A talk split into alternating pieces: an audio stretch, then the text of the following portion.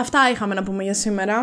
Ναι. Αγαπημένοι μου τηλεθεατές. Τι τηλεθεατές? Δεν ξέρω, μωρέ. Ό,τι λένε οι παπαρουσιαστές. Οι, πα... οι παπαρουσιαστές. Ωραία. Cancel στο Spoiler The Podcast θα μας κάνουν. Λοιπόν. You're cancelled.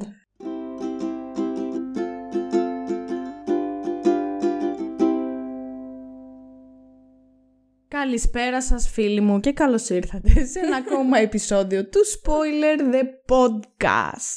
Χαίρετε, γεια σας, καλησπέρα. Καλησπέρα, άλλη μια φορά μαζί με τη Βασιλεία. Αλλά σήμερα δεν θα μιλήσουμε για ταινία ή σειρά, γιατί η παράδοση που έγινε πέρσι και μιλήσαμε για την Eurovision δεν γινόταν να μην γίνει φέτος. Δεν γινότανε. Δεν γινόταν. Μην κοιτάς που εγώ δεν την είδα φέτος την Eurovision, γιατί ήμουνα στα εξωτερικά. Στα εξωτερικά. Ε, δεν πειράζει. Συγχωρείσαι. Δεν πειράζει. Είμαι εδώ για να σχολιάσω τα πάντα. Είδα τους ημιτελικούς, είδα και τη βαθμολογία του τελικού. Άρα τι συμπέρασμα βγάζουμε? Ότι ήταν πολύ μέτρια φέτος. Όχι, όχι. Α. όχι. Δεν θα έλεγα αυτό. Με προτρέχεις. Το συμπέρασμά μας είναι ότι η Αλεξάνδρα για άλλη μια φορά δεν έχει δει κάτι για το οποίο όμως έχει γνώμη. Ε, πάντοτε γίνεται αυτό. Γι' αυτό το ξέρω. Αυτό είναι γνωστό της πάσης ότι έχω γνώμη για τα πάντα χωρίς να έχω δει τίποτα. Λοιπόν, μπορεί... θέλω πριν ξεκινήσει αυτό το επεισόδιο ναι, να παρακαλώ. αναφερθούμε σε κάτι πάρα πολύ συγκεκριμένο. Λοιπόν, σήμερα είναι Πέμπτη και ακούτε το επεισόδιο νούμερο πενήντα τρία. Mm-hmm. Την επόμενη Πέμπτη θα ακούσετε το επεισόδιο νούμερο πενήντα τέσσερα, το οποίο είναι ένα υπέροχο βίντεο στο YouTube, γιατί θα μας δείτε και να υπάρχουμε βίντεο και εικόνα. Είναι.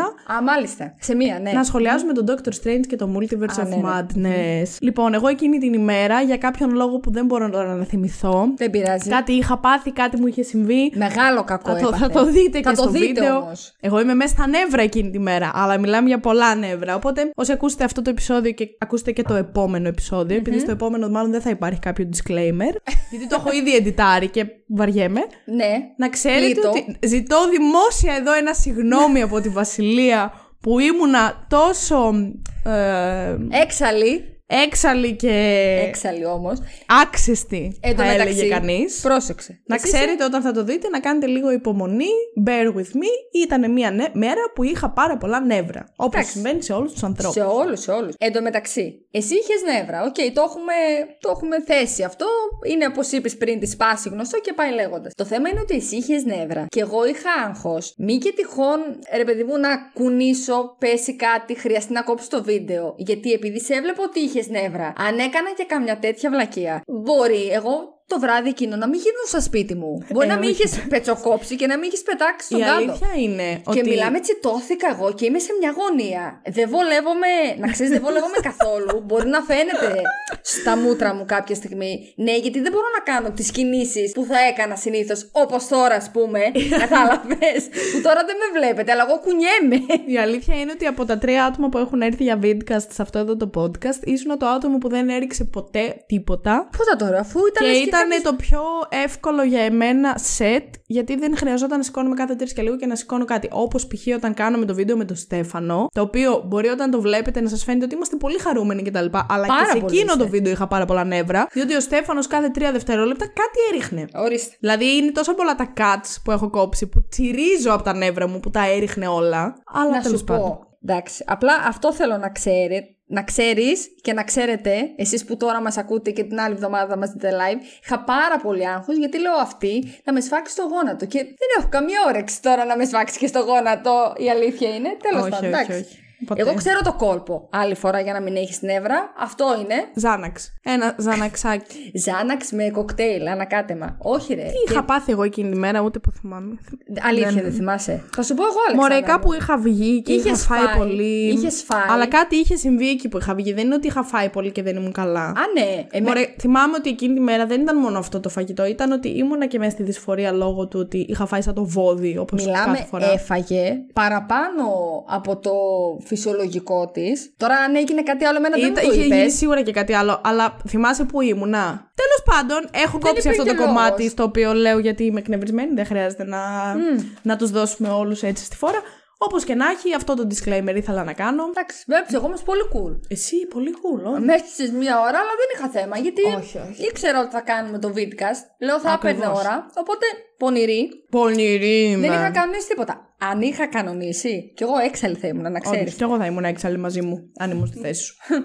Οπότε εντάξει, όλα καλά. Τέλος πάντων, είμαστε γενικά με την Αλεξάνδρα, βριζόμαστε ανελαίητα, αλλά όπως βλέπετε συνεχίζουμε να κάνουμε παρέα. Δεν θα αλλάξει αυτό. Όχι, εντάξει, είναι όλα καλά. Είναι όλα κομπλέ. Είναι μέχρι να με εκνευρίσει μάλλον τόσο πολύ που θα τη σκοτώσω. Γιατί και εγώ έχω γαϊδουρινή υπομονή. Ωραία. Οπότε εντάξει, υπέροχα. Όλα καλά. Τέλεια. Χαίρομαι πάρα πολύ με αυτό. Τέλεια. Τα σβήνουμε όλα αυτά, πάμε. Λοιπόν, σήμερα όμως δεν θα μιλήσουμε για τίποτα σχετικό, αλλά θα μιλήσουμε για την φετινή Eurovision στο Τωρίνο της Ιταλίας. Τωρίνο. Mm. Η οποία, μάλλον θα σου διαβάσω τα σχόλια του κοινού για αρχή, για Δώσε. να ξεκινήσουμε λίγο γενικά και να σου πω ακριβώς αυτό που μου έγραψαν τα λάμα στο Θιβέτ, με τα οποία Α. συμφωνώ full, και είναι ότι πολύ μέτρια φέτος Eurovision. Και συμφωνώ απόλυτα, ήταν από τις ε, μετριότατες έως κακές Eurovision που έχω δει τα τελευταία χρόνια, συγκριτικά με την περσινή, με την οποία είχα περάσει φανταστικά. Το που, τώρα θα μου πεις εσύ, μα αφού δεν την είδες τη φετινή Eurovision. Και θα σου πω, ναι, okay, δεν την είδα. Είδα τους δύο ημιτελικούς και τους δύο. Mm-hmm. Είδα και την Eurovision το μισό της από την ψηφοφορία και μετά. Και μετά ναι. Δεν είδα τις εμφανίσεις mm. που δεν ξέρω αν έχει και πολύ νόημα, γιατί τις είδα τις εμφανίσεις στον ημιτελικό όλες. Πόσο διαφορετικές ήταν. Δεν... Okay. Εγώ να πω κάτι πάνω σε αυτό. Όταν, ρε παιδί μου, εσύ όταν λες ότι δεν μ' άρεσε η φετινή Eurovision, το βλέπεις μόνο εκατό τοις εκατό από άποψη τραγουδιών? Κατά βάση ναι. Okay, γιατί συμφωνώ. Θα σου πω, όχι. Θα σου γιατί πω. θα πεις τώρα εσύ λογικά για το εγώ, σκηνικό και την παρουσία εγώ του, θα σου πω, των Ιταλών κτλ. Ναι, επειδή κάθομαι και τα παρακολουθώ και είμαι και σε ομάδες και γενικά όπως χρειάζεται. Τα παρακολουθώ συνέχεια. Ναι, έχουμε έναν μέγα Eurovision fan εδώ. Eurofan. Ναι, Eurofan. Είμαι, η αλήθεια είναι μέγα. Μέγας Eurofan, οπότε θα σου πω, εσύ που είδες και τους συμμετελικούς, πρώτα απ' όλα η διοργάνωση, σαν διοργάνωση, άσε λίγο τα τραγούδια στην άκρη, ήταν απαράδεκτη. Η σκηνοθεσία των τραγουδιών, ειδικά στους συμμετελικούς, στους τελικούς λίγο διορθώθηκε, μπορώ να σου πω. Στους συμμετελικούς ήτανε λες και πήρε ο Θέμος μία κάμερα και είπε τώρα θα τραβήξω εγώ τα τραγούδια. Ο Θέμος. Ναι, και δεν έχω άποψη γι' αυτό. Είναι ο γάτος που έχω, οπότε. Στη σκηνή πάνω. Φαινόντουσαν π.χ. στο τραγούδι του Αζερμπαϊτζάν. Τυχαίο παράδειγμα, να σμπρώχνουν. Στο ελεεινό τραγούδι ελεεινό, του Αζερμπαϊτζάν. Ναι, ναι, σωστό. Στο ελεεινό τραγούδι του Αζερμπαϊτζάν, έχεις δίκιο, έπρεπε να το πω αυτό. Φαινόντουσαν οι άλλοι από κάτω που σμπρώχνανε την κατασκευή, τέλος πάντων. Για, γιατί κάποια στιγμή αυτός έχει μια κατασκευή που είναι ανοιχτή, μετά κάπως κλείνει, κάτι κάνει. Φαινόντουσαν οι άνθρωποι που το σμπρώχνουν. Αυτό δεν έχει ξαναγίνει. Δεν, θεωρητικά δεν πρέπει να φαίνονται αυτοί. Ναι, ναι. Κάτι πλάνα μέσα από το κοινό που ξέρω εγώ, θες να δεις τον τραγουδιστή και ξαφνικά βλέπεις κάποιον από το κοινό, ξέρω εγώ, με το χέρι έτσι. Ερα, ερασιτεχνική εντελώς. Ναι, okay. ε, δεν έχω δηλαδή... άποψη πάνω σε αυτό, αλλά ναι. ναι. Δηλαδή, θεωρώ.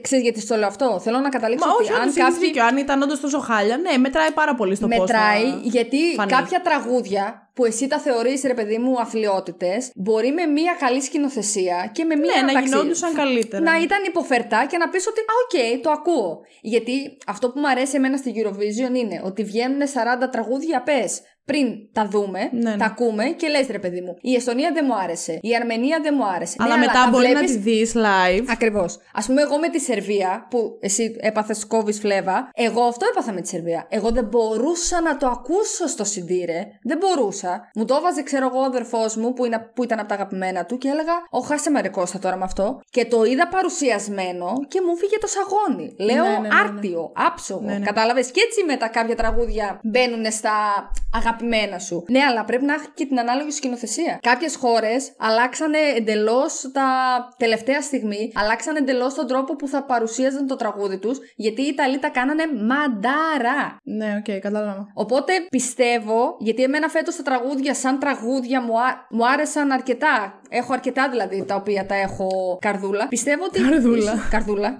Πιστεύω ότι και αυτό έπαιξε ρόλο στο ότι μπορεί να θεωρείται φέτος στην Eurovision μέτρια. Αυτό εμένα, πιστεύω. Κοίτα, εμένα η Eurovision φέτος μου φάνηκε μέτρια. Αρχικά αφενός γιατί τα τραγούδια τα περισσότερα ήταν μέτρια σαν τραγούδια. Mm-hmm. Δηλαδή mm-hmm. δεν είχα τόσα πολλά αγαπημένα όπως είχα πέρσι, ε, που μου είχαν αρέσει πολύ περισσότερα και γενικά τα τραγούδια είναι λίγο πιο ενδιαφέροντα, πιστεύω. Mm-hmm. Φέτος δεν υπήρχαν ενδιαφέροντα τραγούδια τόσα πολλά. Αφενός αυτό και αφετέρου, το οποίο δεν ξέρω αν εντάσσεται σε αυτό το κομμάτι που λες εσύ, mm. η σκηνική παρουσία των τραγουδιών, των Εντάσσε. περισσότερων τραγουδιών. Ξέρεις γιατί δεν ξέρω αν εντάσσεται? Γιατί εκεί μπορεί να μην φταίει απαραίτητα η διοργάνωση, αλλά μπορεί να φταίει και ο χορογράφος ή ο σκηνογράφος mm. ή οτιδήποτε είναι. Αλλά θα σου πω, η σκηνική mm. παρουσία των περισσότερων τραγουδιών, συμπεριλαμβανομένου και του δικού μας, mm. που θεωρώ ότι η σκηνική του παρουσία το έριξε στα τάρταρα, mm-hmm. ήταν απέσια η σκηνική παρουσία των περισσότερων τραγουδιών. Δηλαδή, αν εξαιρέσεις τραγούδια τα οποία είχαν πολύ ε, unique χορευτικό, όπως το Μπιτιστράβα και το της Νορβηγίας, ναι. που είχαν χορευτικό το οποίο το βλέπεις και έλεγες «Α, τι ωραίο που είναι». Γιατί τι το... ωραίο, ναι, ναι. ναι, ναι. Αν εξαιρέσεις, ας πούμε, αυτό, κατά τα άλλα, σαν σκηνικά, ήταν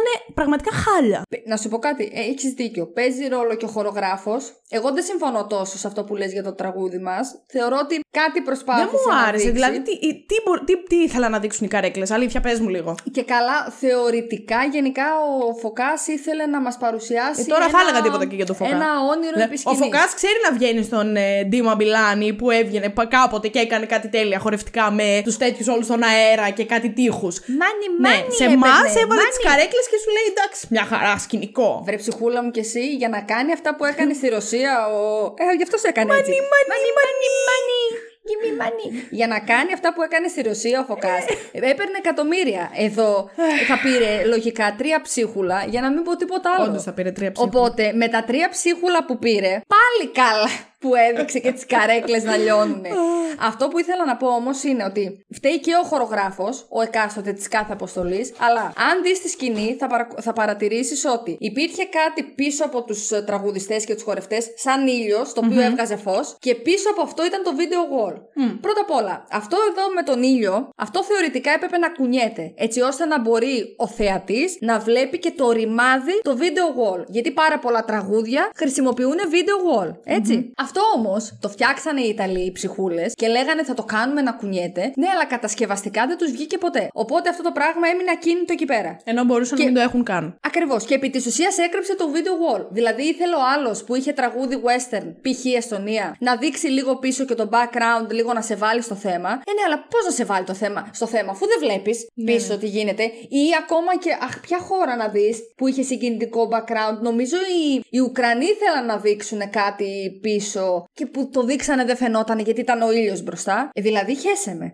Αναγκάζεις τον άλλον τελευταία στιγμή να κάνει δραστικές αλλαγές. Και αυτοί υποτίθεται ότι ετοιμάζονται δύο και τρεις μήνες πριν, ρε συ. Δηλαδή, τραγούδια όπως η Νορβηγία, η Σερβία, η Ισπανία ήταν πάρα πολύ τυχεροί, γιατί είχαν αυτό το, το χορευτικό τους. Ναι, δεν ναι. τους ένοιαζε το video wall, τελείωσε. Ήταν δηλαδή, λειτουργήσε πολύ υπέρ τους. Γιατί καμιά φορά το video wall, εγώ πιστεύω πίσω, αν το αξιοποιήσει σωστά η κάθε αποστολή, μπορεί πραγματικά να, να αλλάξει εντελώς το πώς βλέπεις ένα τραγούδι. Αλλά τίποτα. Ναι, συμφωνώ, ο ήλιος, συμφωνώ, συμφωνώ. Ο ήλιος δεν κουνεί. Ποτέ. Δεν τους βγήκε τελευταία στιγμή. Εσείς που έχετε, θέλετε να χρησιμοποιήσετε το video wall, θα πάρετε τα Ά, αυτά ναι, μας. Θα πάρετε το, το τρίτο. Το τρίτο το video wall, το μακρύτερο θα πάρετε.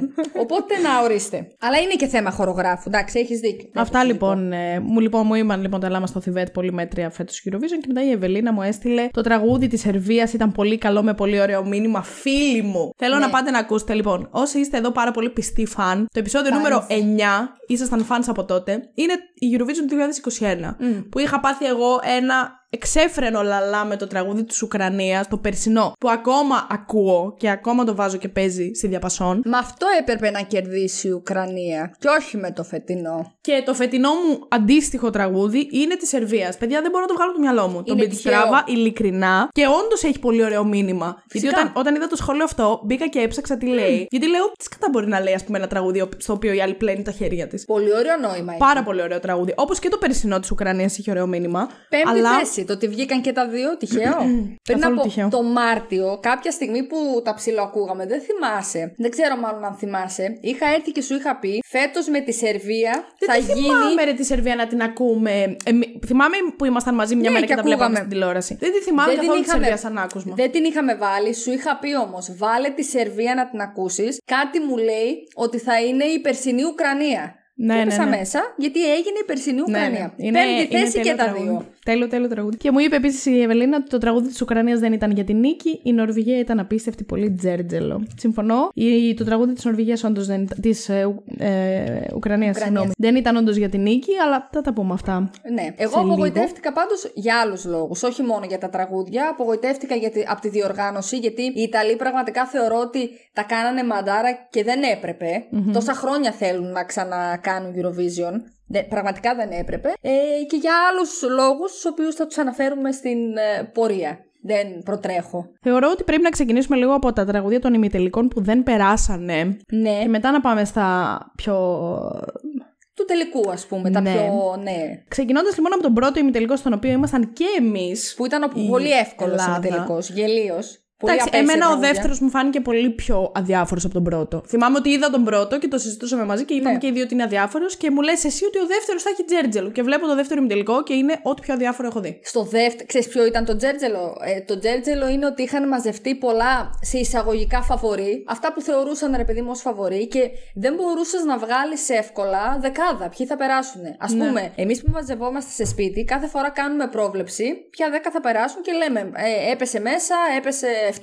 επτά στα δέκα, οκτώ στα δέκα. Του χρόνου θέλω και εγώ να έρθω. Ναι, θα έρθεις. ε, αυτοπροσκαλέστηκε Κώστας, να ξέρεις, δεν φταίω εγώ. Δεν μπορώ να κάνω κάτι. Τέλος πάντων. Και βγάζουμε τη βαθμολογία. Και στον πρώτο ημιτελικό ήταν. Δηλαδή, μύρισε κατευθείαν ποια δέκα θα περάσουν. Περισσότερο πέσαμε μέσα. Στο δεύτερο όμως είχαν μαζευτεί πιο πολλά φαβορί. Οπότε εγώ δυσκολεύτηκα να βγάλω δεκάδα στο δεύτερο. Λέω, Χριστέ μου, λέω, δεν θα πιάσω ούτε τα μισά. Ότι δηλαδή εσύ στον πρώτο ημιτελικό, ας πούμε, πίστευες πραγματικά ότι δεν θα περάσει η Αλβανία και η Λετονία? Μετά την παρουσίαση της. Τη, τη Λετονία, εγώ προσωπικά τη συχαίνομαι. Την είχα στο top σαράντα ένα μου. Πρέπει να την έχω bottom πέντε. πενήντα τρία. Έχω κάνει. Είχαμε ε... κάνουμε. Ναι, αλλά ήταν πάρα πολύ viral το τραγούδι. Δηλαδή το τραγουδούσαν ναι. όλοι και στο TikTok ήταν τόσο καιρό. Εμένα μου έκανε εντύπωση το πώς. Βασικά, εγώ πιστεύω ότι η Αλβανία και η Λετονία, σαν τραγούδια, δεν πέρασαν επίτηδες. Ότι οι επιτροπές δεν τα πέρασαν επίτηδες. Η... Να ξεκινήσουμε η... από αυτό. Εντάξει. Να σου πω γιατί. Έπρεπε. Γιατί όντως η, η Αλβανία βγήκε άλλη και έλεγε, δεν ξέρω και εγώ τι κατά, έκανε φασιστικά σύμβολα και κάτι τέτοια που δεν έχω ιδέα από αυτά. Δεν νομίζω αλλά... ότι είναι αυτός ο λόγος. Θα σου πω ποιος λόγος. Και ο άλλος επειδή έλεγε τη λέξη πούσι μέσα. Αλλά ναι. θεωρώ ότι γι' αυτό τους έκοψαν. Γιατί ένα τραγούδι, ας πούμε, όπως τη Λετο... Άντε της Αλβανίας μπορεί να μην ήταν τόσο ε, ευρέως ε, αποδεκτό από το κοινό ή, ή αρεστό. Mm-hmm. Ε, πες ό,τι θες. Αλλά της Λετονίας που άρεσε τόσο πολύ στον κόσμο, που έγινε viral στο TikTok και το ξέραν όλοι. Το που λέει Instead of meat, I eat veggies and pussy.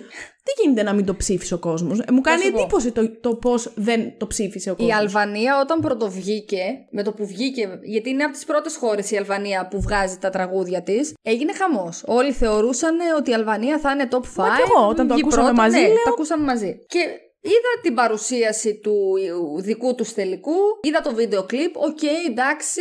Εγώ ποτέ δεν τρελαινόμουν, αν και το τραγουδούσα όμως, γιατί σου κολλάει, έχει το τζέτζελο. Ναι, ναι, ναι. Με την παρουσίαση που επέλεξε αυτό το κορίτσι. Α, ήταν χάλια. Χα, χάλια, χάλια ήταν. Αυτή δεν είναι, ήταν μόνο αυτό, ήταν ότι τραγουδούσε απέσια. Καλά, εννοείται. Που αυτή έχει φωνή. Αυτή είναι μεγάλη στάρ στην Αλβανία. Αλήθεια. Μεγάλη στάρ, από τις μεγαλύτερες στάρ είναι. Στην Αλβανία αυτή. Γίνεται, γι' αυτό κιόλας βγήκε πρώτη με πολύ άνεση. Mm-hmm. Με την παρουσίαση. Αυτό είναι καμιά φορά το ωραίο με το Eurovision. Ότι βγαίνουν τραγούδια και, και πριν τα δεις, λες, Ω, τέλειο, top τρία, θα βγει πρώτο. Και τα παρουσιάζουν, τα καίνε και τα βλέπεις ξαφνικά από εκεί που ήταν top τρία στα στοιχήματα να μην περνάνε καν στον τελικό. Ναι, αυτό ναι. έγινε και με την Αλβανία. Η παρουσίασή της. Το γεγονός ότι. Αυτό βέβαια δεν μπορώ να το καταλάβω. Θεωρήσανε πολύ προκλητική την χορογραφία της. Γιατί. Ξέρεις ποιο είναι το κόνσεπτ? Στο βίντεο κλιπ το κόνσεπτ είναι ότι αυτή έχει ένα μυστικό, το secret, ναι, ναι, ναι, που είναι ναι, ναι. ότι είναι βρικόλακας μάλλον ναι, ναι. και έχει το κομμενάκι στα μπουντρούμια. Στο τελικό το μυστικό της ξέρεις ποιο ήτανε? Ότι αυτή είναι λεσβία. Δηλαδή ότι έχει τους άντρες δίπλα να τη χορεύουνε. Γι' αυτό την άλλη τη χορεύτρια τη χουφτώνει, την κάνει κάτι τέτοια. Και καλά ότι είναι πάνω να το κάνουν λεσβιακό πάνω στη σκηνή, ας πούμε. Εγώ δεν το πιάσα αυτό το. Ούτε κι εγώ, α. Μου το μετέφεραν. Γιατί εγώ είδα έναν αχταρμά, δεν καταλάβαινα. Ναι, όχι, αυτή, δεν ήταν καθόλου κάτι... καλό, δεν ήταν. Ρα, κάτι ου. Πώς ντύθηκε επίσης έτσι. Όχι, δεν ήταν, ήταν τρομακτική. Οπότε δικαίως δεν πέρασε. Τώρα για τη Λετονία. Είναι τραγούδι το οποίο ναι, μεν έγινε viral, αλλά είναι, είναι απέσιο. Δηλαδή πλέον όσο oh, υπάρχουν δεν... και οι επιτροπές, δεν, τέτοια τραγούδια δεν περνάνε εύκολα. Δηλαδή να έχουν ένα φαν στοιχείο όπως της Νορβηγίας, αλλά είναι, να είναι λίγο καλέσθητα δοσμένο. Όχι instead of meat, I'd veggies a pussy. Χεστήκαμε. Ναι, ναι. Το θέλω και juicy, το θέλω και έτσι. Δεν μας απασχολεί. Τα έχεις δει τα μούτρα στον καθρέφτη? Θες και πούσι. Άλλα τραγούδια από τον πρώτο ημιτελικό είναι της Σλοβενίας στο ντίσκο που δεν το θυμάμαι τώρα αυτή τη στιγμή. Ρε, αυτό ήταν ένα συγκρότημα με κάτι παιδάκια δεκαέξι δεκαεπτά χρονών που χάσανε και τις εξετάσεις τους για να είναι στη Eurovision. Και εντάξει, το τραγούδι ογδόντα φάση. Okay, αλλά αυτή κάτι ήταν... σαν να μου λέει τώρα αυτό που λες, αλλά. Ήταν καλούτσικη. Εντάξει, δεν περίμενα ότι θα περάσει, αλλά λίγο στεναχωρήθηκα γιατί αυτά χαρήκανε πάρα πολύ. Ναι, χάσαμε κάνουμε και τις εξετάσεις μας, να πάμε στο Eurovision. Είμαστε μια μπάντα από τα παλιά και τελικά. Της Βουλγαρίας επίσης δεν θυμάμαι το Intention. Έσως. Δεν το θυμάμαι καθόλου. Δηλαδή η Βουλγαρία που πήγαινε να κάνει κάτι τα τελευταία χρόνια με τα τραγούδια που έστελνε. Ισχύει ότι η Βουλγαρία είναι καλή τα τελευταία χρόνια. Ε, τώρα πώς έστειλε αυτό το. Ροκ είναι. Δεν το... Α, ναι, ναι, ναι, ναι. Τώρα που είπες ροκ το θυμήθηκα. Ό,τι πιο αδιάφορο. Α, τίποτα αδιάφορο. Ναι, ναι, ναι. Δεν ήταν κακό. Ήταν απλά αδιάφορο. Της Κροατίας μου άρεσε το Guilty Pleasure και δεν πέρασε. Ποιο είναι, αχ, πώς πήγαινε. Δεν ξέρω πώς πηγαίνει. Θυμήθηκα τον τίτλο γιατί είδα τώρα το Guilty Pleasure και θυμήθηκα ποια είναι. Αχ, είναι αυτό που έλεγε και εκεί ότι το συχαίνεται, νομίζω. Ωραίο ήταν, εμένα μου άρεσε νομίζω. Και... αν θυμάμαι δηλαδή σωστά. Και της Τσεχίας. Ναι, αυτά τα δύο νομίζω συχαινόταν και εκεί. Κροατία. Εντάξει, δεν το θυμάμαι καθόλου, οπότε η... αυτό κάτι λέει. Η Δανία επίσης μου φάνηκε φούλα διάφορη, που ήταν μια κοπέλα η οποία τραγουδούσε στην αρχή μια soft μπαλάντα και μετά έγινε ροκ και από τη μία έπαιζε πιάνο και μετά πήγαινε και έπαιζε κιθάρα. Φούλα εντελώς. Η Αυστρία επίσης δεν μ' άρεσε καθόλου που λέγαν όλοι α, φαβορί, θα περάσει και ένα ε, ναι, ηλεκτρονικό. Ε, ναι, αλλά το σκότωσε. Απέσιο τραγούδι. Καλέ, να σου πω σαν τραγούδι, να τα ακούσω μια μέρα ας πούμε, να παίζει στο background, το ακούω. Αλλά αυτή, αυτή η ψυχούλα δεν πάτησες σε νότα. Όχι, απέσχε. Δεν πάτη και τσίριζες όλο το τραγούδι. Τι φωνάζεις, να μας δείξεις ότι είσαι τραγουδίστρια. Όχι. Δεν είσαι. Mm, δεν μ' άρεσε. Όχι, όχι, ήταν έσχος. Το Ισραήλ επίσης mm, δεν το θυμάμαι. Αλλά... δεύτερο ημιτελικό το Ισραήλ. Δε, πήγαμε στο δεύτερο τώρα, ναι. Ε, κοίταξε, εγώ θα το πω, θα το δηλώσω. Γενικά... είναι και άλλοι μου είπαν ότι τους άρεσε το Ισραήλ. Γιατί αυτό δεν θα πεις. Να σου πω, αλλά δεν το θυμάμαι. Το τραγούδι είναι σαχλό, είναι απέσιο. Το τραγούδι. Πραγματικά είναι απέσιο. Αλλά αυτός έχει ένα μία τσαχπινιά, ένα σκέρτσο στη σκηνή που αν είχε καλύτερο τραγούδι, αυτός θα περνούσε με τα μπούνια. Εμένα μ' άρεσε παρουσιασμένο. Παρόλο που το Ισραήλ δεν το. Δεν τους πάω και σαν χώρα κιόλας, δεν τους θέλω καθόλου. Ε, η αλήθεια είναι ότι θα. Πι- πιστεύω και γι' αυτό επίσης δεν πέρασε το Ισραήλ. Δηλαδή ότι το έχουν στην μπόκα από ε, τότε που έγινε το Eurovision στο Ισραήλ το δεκαοκτώ δεκαεννιά. Ούτε καν. Εδώ εισέβαλαν στην Παλαιστίνη και δεν τους απέκλεισαν, ας πούμε. Που επίσης θεωρώ ότι. Να σου πω το κάτι, δεκαοκτώ είναι πάρα πολύ υποκριτικό το ότι ναι. έβγαλαν τη Ρωσία από την Eurovision. Που καλά την έκαναν, αλλά με την ίδια λογική θα έπρεπε ούτε το, ούτε το Ισραήλ να είναι στην Eurovision, ούτε, το ούτε η Ουκρανία θα έπρεπε να είναι στην Eurovision. Ούτε το Αζερβαϊτζάν και η Αρμενία. Και η Αρμενία. Που από μόνη της όμως η Αρμενία πέρσι δεν συμμετείχε. Παρόλο που ο πόλεμος της έγινε το δεκαεννιά. Ναι. Πόλεμος έγινε το δεκαεννιά. Όχι, και αυτοί δεν συμμετείχαν. Δεν να συμμετέχει ούτε η Ουκρανία, θεωρώ. Όχι. Δεν όλο αυτό που κάνανε ήταν ένα. Ε, πολιτικό... ε, μια πολιτική Eurovision. Προ... πολιτική προπαγάνδα ναι, κάνανε. Ναι. Ντροπή. Δεν θα έπρεπε. Πραγματικά. Ναι. Αλλά και το. Σκέψω ότι το Ισραήλ κιόλας πότε έγινε ο πόλεμος με την Παλαιστίνη, νομίζω κάπου στο δεκαεπτά που κάναν τις εισβολές ναι, ναι, ναι, ναι, ναι. Και το δεκαοκτώ κέρδισε την Eurovision. Αν έχετε το, δεν έχετε το Θεό σας δηλαδή εκεί μέσα. Ναι. Ό,τι να είναι κάνουν. Και να σου πω κάτι, όχι ρε εσύ, απέκλεισαν όμως μια χώρα η οποία έχει στείλει πολύ, καλός ή κακός, πολύ ωραίους καλλιτέχνες στην Eurovision. Δηλαδή, εγώ το θεωρώ πλήγμα για το διαγωνισμό το ότι δεν συμμετέχει η Ουκρανία. Η, η Ρωσία. Ρωσία. Όπως και η Ουκρανία στέλνει πολύ καλούς καλλιτέχνες. Ναι, ναι, ναι. Αλλά ε, όχι, ρε φίλε, πολιτική προπαγάνδα. Όχι, ναι, θα, το θα έπρεπε καθαρά πολιτικά. Δηλαδή, οκ, okay, προφανώς το σωστό είναι ότι είσαι υπέρ της Ουκρανίας. Εννοείται. Ναι, εντάξει, δεν υπάρχει, εννοείται, δεν θεωρώ είμαστε, ότι υπάρχει είμαστε... άνθρωπος που είναι υπέρ της Ρωσίας, ή τουλάχιστον σόφρον άνθρωπος. Κατά του πολέμου είμαστε. Βεβαίως. Έτσι κι αλλιώς. Αλλά δεν, δεν συμφωνώ με το ότι έναν διαγωνισμό που βλέπεις μία φορά το χρόνο και περνάς καλά με αυτό. Το, ναι, τον έτσι. Έχουμε με, το μετατρέψει σε πολιτικό, πολιτική σκηνής, ας πούμε. Ναι, δεν, ναι, και δεν θα έπρεπε να γίνει. Και το Αζερβαϊτζάν, δηλαδή, να συμμετέχει κανονικά, να περνάει στον τελικό, άσχετο που φυσικά τιμωρείται το Αζερβαϊτζάν. Ναι, ναι. Γι' αυτό δεν παίρνει βαθμό. Ναι, αλλά περνάει στον τελικό. Δεν θα έπρεπε που λέω λόγος να συμμετέχει καν. Θα έπρεπε να υπάρχει μια κύρωση. Ναι. Δηλαδή όπου θυμόμαστε. Ναι, ναι, ναι. Δηλαδή θύματα στην Αρμενία δεν υπήρχαν. Θύματα στην Παλαιστίνη δεν υπήρχαν. Εντάξει. Και είπαμε, έχει στείλει, έχει στείλει και καλλιτεχνάρες η Ρωσία. Και πάντοτε περιμέναμε τη Ρωσία να δούμε τι θα εμφανίσει στη σκηνή. Έκανε ωραία πράγματα, αλλά να. Ορίστε. Τέλος πάντων, για να μην κάνουμε και το podcast αυτό πολιτικό. Ισχύει, σωστό. Ε, η Γεωργία επίσης δεν έχω ιδέα τι έστειλε, δεν θυμάμαι καθόλου. Ένα τραγούδι που λέγεται Lock Me In. Κάτι μου λέει ο τίτλος, αλλά ε, αυτό... με κάποιον καλλιτέχνη που λέγεται Σέρκους Μέρκους. Σέρκους Μέρκους, ναι. Αυτό είχε ένα, ενδιαφ... ένα ενδιαφέρον. Εμένα δεν μ' άρεσε δεν το, το τραγούδι. Είχε, μια... είχε κάτι ενδιαφέρον στη σκηνή. Νομίζω ότι. Δεν ξέρω, ίσως αν ήταν στον πρώτο ημιτελικό, ίσως και να περνούσε. Ίσως. Δεν ξέρω. Αυτό... όπως και τη Μάλτα δεν θυμάμαι καθόλου. Πάλι κάτι μου λέει ο τίτλος, αλλά δεν το θυμάμαι σαν άκουσμα. I am what I am. Α, take it all in. Ναι, ένα ηλίθιο τραγούδι. Ναι, αυτό δεν χρειαζόταν. Το Σαν Μαρίνο το θυμάμαι, αλλά δεν μου άρεσε το stripper. Μένα μου άρεσε αυτός. Πολύ αδιάφορο μου φάνηκε. Και να το πω αυτό, δεν ξέρω ποιοι θα με ακούσουν, κάποιοι θα με ακούσουν. Όσοι λέτε ότι ο φετινός εκπρόσωπος του Σαν Μαρίνο είναι αντιγραφή των, του Νταμιάνο και των Μόνεσκιν, ναι, θέλω λίγο να σας πω όμως ότι ο Ακίλε αυτός εδώ πέρα, πώς κατά το λένε, κάνει καριέρα πολύ πριν βγει ο Νταμιάνο. Ποιος και έγινε είχε... γνωστός όμως. Και είχε... Ναι, κοίταξε, ποιος έγινε... Προ... Περίμενε, στην Eurovision. Ο Ακίλε έχει, τρι... έχει τρία κόμμα πέντε εκατομμύρια όμως, πώς, πώς το λένε, followers στο Instagram πριν την Eurovision. Ενώ εντάξει, ο Νταμιάνο πριν την Eurovision ούτε εκατό χιλιάδες δεν είχε. Εσύ πρέπει να είχες περισσότερους followers, να ξέρεις. Μην ε... κοιτάς τώρα που έχουν γίνει okay, παγκόσμια. Κατάλαβες.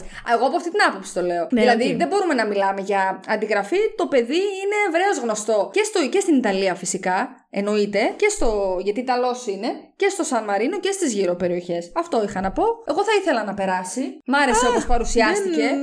Παρόλο που το τραγούδι δεν μου λέει κάτι. Αδιαφόρησα αρκετά, θα πω. Ε, εντάξει, ε, το ελεηνό τραγούδι της Κύπρου δεν περίμενα ποτέ ότι θα περάσει και δεν πέρασε.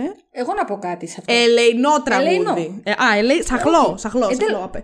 Και ε, τουλάχιστον η ανδρομάχη αυτή είχε το, την πολύ καλή ιδέα να ανεβάσει ένα TikTok. Όταν οποίου... περιμένουν οι φίλοι σου ότι θα περάσει το τελικό, αλλά εσύ τους δίνεις κουβά. Το οποίο ήταν με τον ήχο Illusion. Κά, κάτι όχι, τέτοιο πρέπει να ήταν. Ε, ναι, να προ... Αν θέλει να, να ανοίξουν, ναι, ναι, να ανοίξουν τις καρδούλας μου οι πόρτες.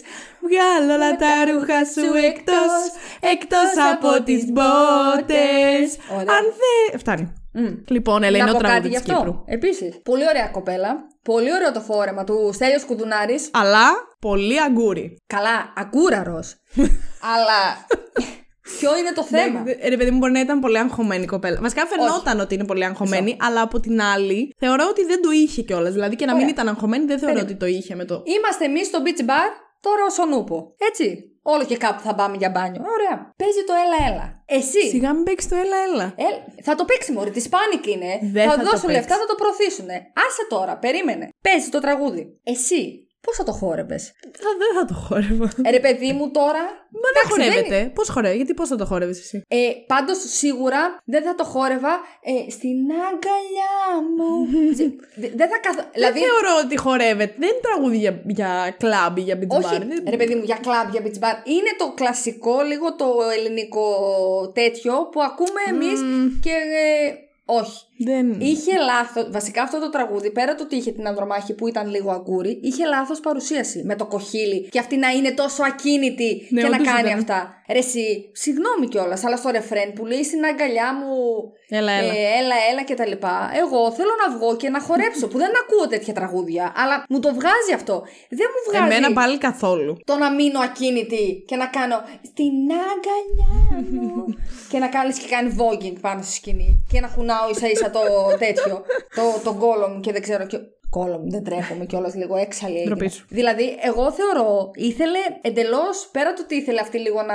Νομίζω ότι αυτή βαρέθηκε που πήγε στην Eurovision, πρέπει να βαριόταν πάρα πολύ. Ήθελε άλλη παρουσίαση εντελώς. Κρίμα δηλαδή. Τόσο ναι, ωραία ναι, ναι, κοπέλα. Κρίμα, κρίμα. Δεν ξέρω, δεν μου άρεσε η Κύπρος. Απαράδεκτη. Η Ιρλανδία επίσης δεν τη θυμάμαι. Mm, τι με το που την είδα, είναι από αυτές τις κοπέλες. Ποια, τις... Ποιο είναι το τραγούδι της Ιρλανδίας? Ε, αυτή η Μπρουκ, πώς κάτω. Ναι, η Μπρουκ.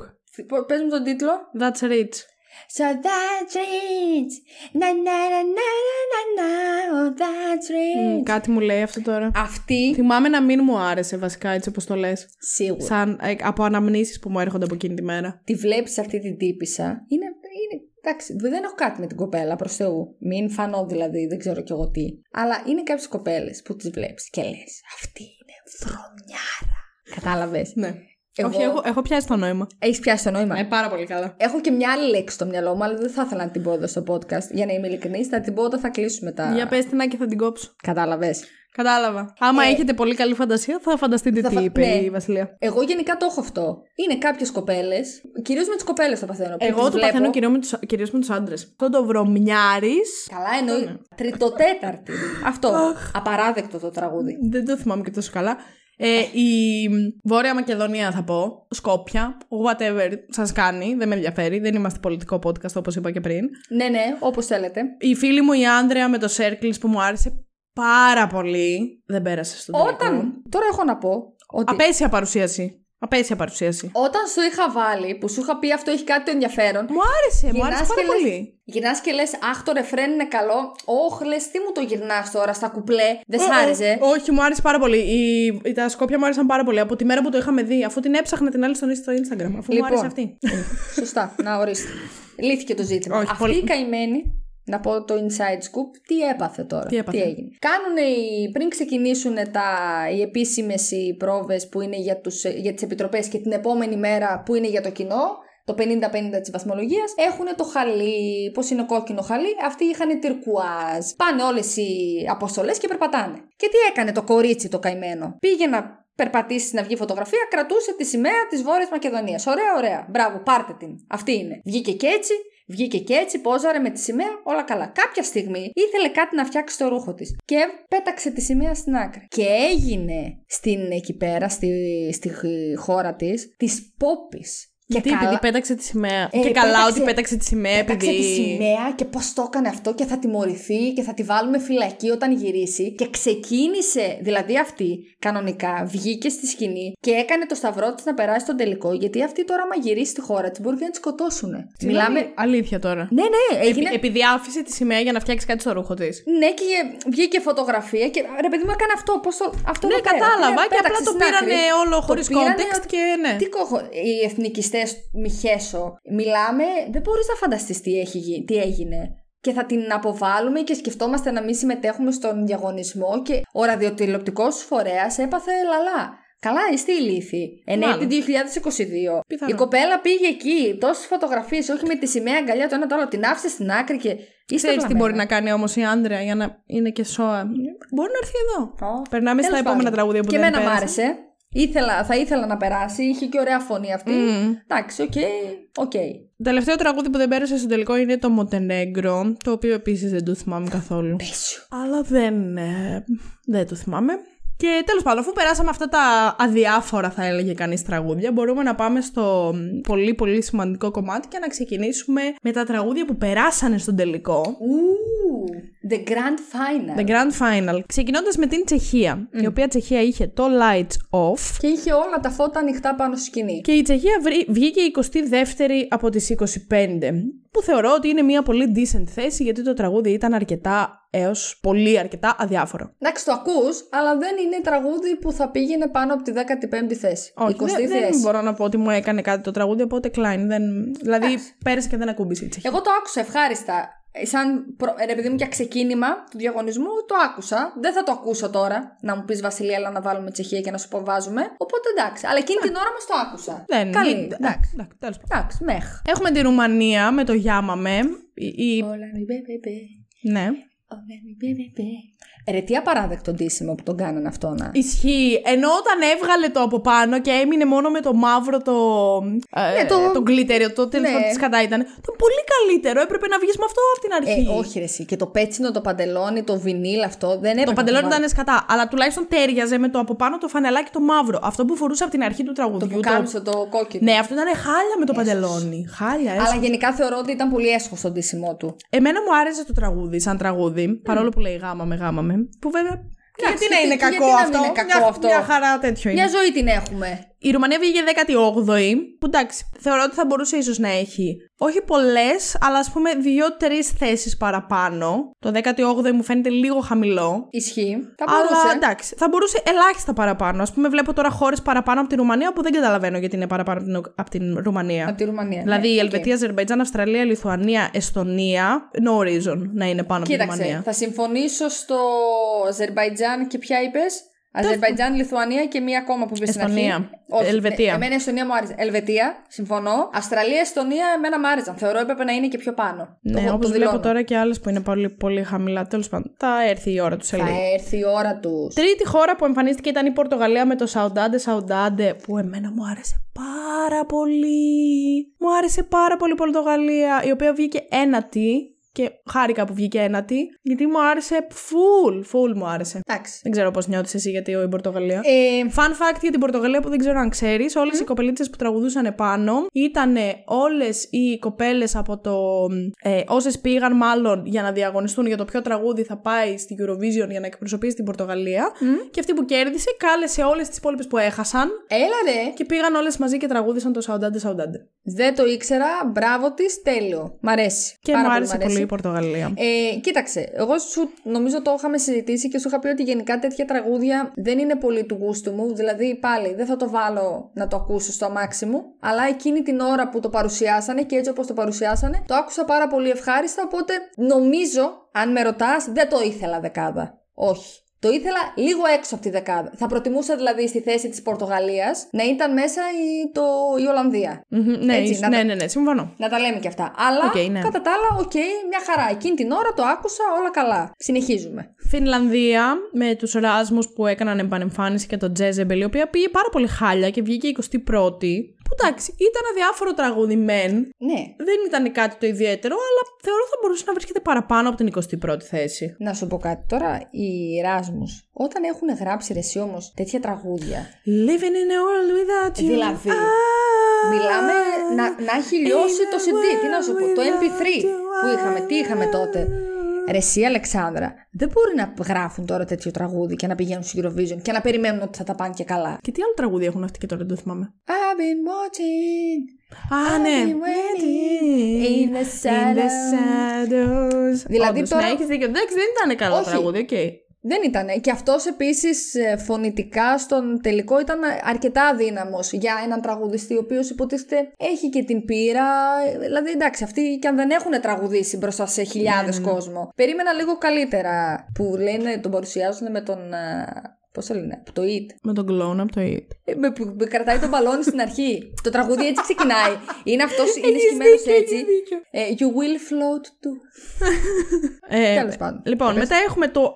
Πραγματικά σαχλό, απέσιο κομμάτι που δεν καταλαβαίνω γιατί πέρασε στον τελικό της Ελβετίας. Ναι. Το Boys Do Cry που ήταν πάρα πολύ κακό τραγούδι. Και, και το σκηνικό και η yeah. χορογραφία και το τραγούδι σαν τραγούδι δεν ήταν απλά διάφορο, ήταν κακό, δεν ξέρω μίξα. Γιατί πέρασε. Είναι η λεγόμενη μίξα. Και yeah. η Ελβετία από ό,τι βλέπω βγήκε δέκατη έβδομη. Πάρα πολύ ψηλά ναι, για, αυτή, για αυτό το τραγούδι. Δηλαδή έπρεπε να βγεις τριάντα. Από τις εικοσιπέντε θέσεις έπρεπε να είσαι στο τριάντα. Βασικά αυτός. Εντάξει, κρίμα βέβαια ο καημένος γιατί όταν πήρε μηδέν πόντους από το televoting έκλαιγε. Ναι, το είδα. Ε, εντάξει, στεναχωρήθηκα λίγο εκεί, αλλά είναι ό,τι πιο αντιτηλεοπτικό έχω δει στη ζωή μου. Δεν, δεν μπορούσα δεν... να τον βλέπω εγώ. Δεν, δεν με πειράζει αυτό. Με πειράζει ότι το τραγούδι ήταν κακό. Δεν ήταν ωραίο τραγούδι. Ε, όχι, δεν μπορούσα να τον βλέπω, ας. Η Γαλλία μετά είχε ένα decent τραγουδάκι, αλλά άμα δεν σου αρέσει το ηλεκτρονικό, ηλεκτρονική μουσική, δεν θα σου αρέσει το τραγούδι αυτό. Θα πήγαινε καλύτερα η, η οποία η Γαλλία βγήκε προτελευταία.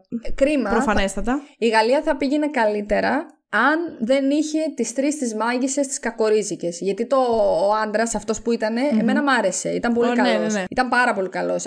Γενικά το σκηνικό, αυτές οι τρεις που ήταν σαν τις μάγισσες και ντυμένες άθλια, δεν λειτουργήσε καθόλου. Γιατί κατά τα άλλα το τραγούδι για ηλεκτρονικό. Μια ωραίο χαρά. Ήταν, ωραίο ήταν, δεν ήταν άσχημο. Το ακούω πολύ άνετα. Ναι, αλλά εντάξει, δεν περιμένω ότι θα βγει παραπάνω. Αυτές οι χώρες βγαίνουν στις τελευταίες. Μα εντάξει, φαινόταν κιόλας ότι ναι, θα δεν, πάει ναι. για πάτο. Μόνο από την παρουσίαση. Για πες. Νορβηγία, Give That Wolf a Banana. Φλέβα κόβω. Πολύ ωραίο τραγουδάκι. Τα λικάκια φέτος ήταν ό,τι καλύτερο. Τους ακολουθώ στο TikTok, τους ακολουθώ στο Instagram. Όχι, όχι, πολύ καλό. Ήτανε τρομερό marketing. Ευχάριστη έκπληξη, τρομερό marketing. Αυτοί δεν έχουν δείξει ποτέ τις φάτσες τους και δεν παίζει να το κάνουν. Και πριν το διαγωνισμό κάνανε βιντεάκια και καλά, σατιρίζοντας τις υπόλοιπες συμμετοχές. Και είναι ναι, ο, όλα ένα και ένα. Οι συνεντεύξεις τους ήταν πραγματικά το κάτι άλλο. Ήτανε η ευχάριστη νότα. Είναι αυτό που λέμε γιατί μας αρέσει εμένα τουλάχιστον για κάτι τέτοιες συμμετοχές. Μ' αρέσει επίσης η Eurovision. Πολύ ωραίο ήταν. Βγήκε στη θέση νούμερο δέκα. Και πολύ χάρηκα. Πολύ και εγώ χάρηκα. Πιστεύω ότι θα μπορούσε σίγουρα παραπάνω ή ότι θα μπορούσε να κλέψει θέσεις από χώρες που είναι στην πρώτη εννιάδα. Mm-hmm. Π.χ. η Ιταλία, ας πούμε. έβδομο στο televoting, δέκατο έβδομο στο ναι. επιτροπές. Και θέλω τώρα, αυτό θέλω να πω τώρα, mm-hmm. ότι ας πούμε η Νορβηγία είναι ένα από τα παραδείγματα των χωρών φέτος που βίωσαν την απόλυτη αδικία που συμβαίνει και σε άλλες χρονιές. Mm-hmm. Και εγώ δεν συμφωνώ καθόλου με αυτή την αδικία, η οποία είναι ότι ξέρεις, πριν ξεκινήσει η Eurovision, έχεις μια ιδέα του τι θα ψηφίσει το televoting. Okay? Δηλαδή, ψιλοξέρεις τι θα ψηφίσει ο κόσμος. Ναι, ή τι αρέσει στον κόσμο, είτε δεν ξέρω okay, και εγώ. Ναι, ναι, ναι. Δεν γίνεται, ρε φίλε, οι, οι, όχι οι χώρες, οι επιτροπές να ψηφίζουν τόσο όπως να είναι. Mm-hmm. Δηλαδή, δεν γίνεται μετά την ε, ε, ε, ψηφοφορία των επιτροπών η Νορβηγία να ήταν οριακά τελευταία και στο televoting ναι. να πήρε τόσους πολλούς πόντους που να ε, την ανέβασε full ψηλά. Δεν γίνεται αυτό. Όπως το ίδιο πράγμα και με την Αγγλία. Δεν γίνεται να δίνει οι, οι επιτροπές να δώσαν στην Αγγλία επτακόσιους πενήντα πόντους και μετά στο televoting η Αγγλία πήρε τα τρία. Εντάξει, πέμπτη βγήκε, δεν πήρε τα τρία ακριβώς. Η Αγγλία. Η Αγγλία. Η δεύτερη Αγγ... βγήκε. Γενικά, ναι. Α. Στο τζούρι βγήκε πρώτη, οι επιτροπές τη βγάλαν πρώτη και το televoting την Αγγλία την έβγαλε πέμπτη. Ναι, αλλά ήταν πολύ λίγοι πόντοι που πήρε από το televoting. Ναι, δηλαδή, συγκριτικά πήρε. Με τους πόντους που πήρε η Ουκρανία από το televoting. Α, στην Ουκρανία, ναι. ναι δεν okay. πήρε σχεδόν τίποτα. Οπότε αυτό είναι η πολύ μεγάλη αδικία. Ότι οι επιτροπές κινούνται με ό,τι να είναι κριτήριο. Και δεν ξέρω με τι κριτήριο δεν ψήφισαν, ας πούμε, την Νορβηγία. Εγώ δηλαδή, τι πω... δεν τους άρεσε, τι τους ενόχλησε, ας πούμε, στην Νορβηγία και δεν την ψήφισαν. Εγώ θα σου πω το εξής. Δυνατόν. Εμείς, η Επιτροπή της Ελλάδος, εγώ ντρέπομαι γι' αυτό. Δώσαμε δώδεκα βαθμούς στο Αζερμπαϊτζάν και το δικαιολογήσαμε. Στο Αζερμπαϊτζάν! Εμείς το δωδεκάρι της Επιτροπής μας πήγε στο Αζερμπαϊτζάν. Στην, στο United Kingdom δεν δώσαμε ούτε ένα πόντο. Δηλαδή, εσείς τώρα, αν τύχει και ακούσετε αυτό το podcast που είστε και Έλληνες, ακούσατε όλα τα τραγούδια και επειδή θεωρήσατε τόσο άρτια τη φωνή του Αζέρου, γιατί έτσι το δικαιολόγησαν. Η φωνή Ελεϊνό του ήταν... ήταν το τραγούδι του Αζερμπαϊτζάν. Η φωνή του, λέει, ήταν άρτια, ήταν πολύ. Πολύ ωραία.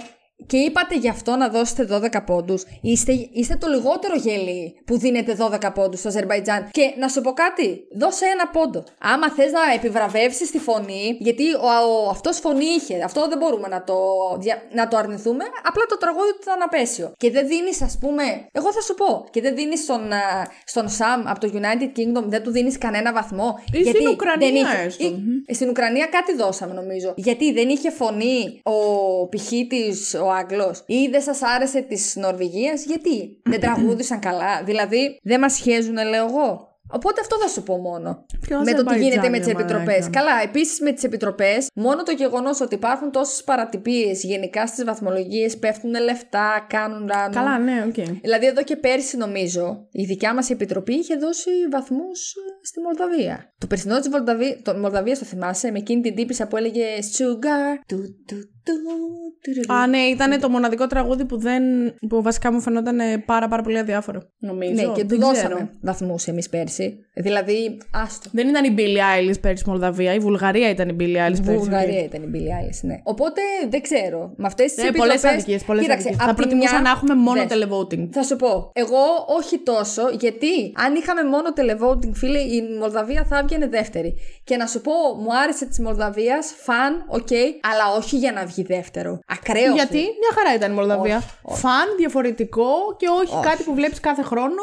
Δεν ξέρω, εμένα μου άρεσε. Εντάξει, είναι πολύ αγαπητό συγκρότημα αυτοί. Έχουν συμμετάσχει στο Eurovision δύο φορές, αλλά όχι για να βγει δεύτερο. Ρε φίλε, ακραίο.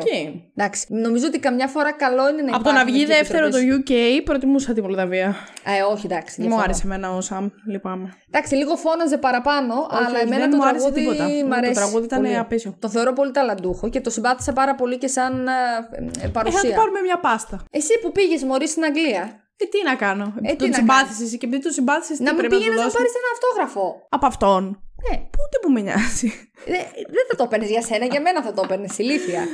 Αχ, θα του πήγαινα μια πάστα. Θα του έλεγα στη Στέλλη Βασιλέα γιατί είσαι πολύ καλό παιδί. Έλα, ρε, πάψε. Λοιπόν, έχουμε μετά την Αρμενία με το Snap που.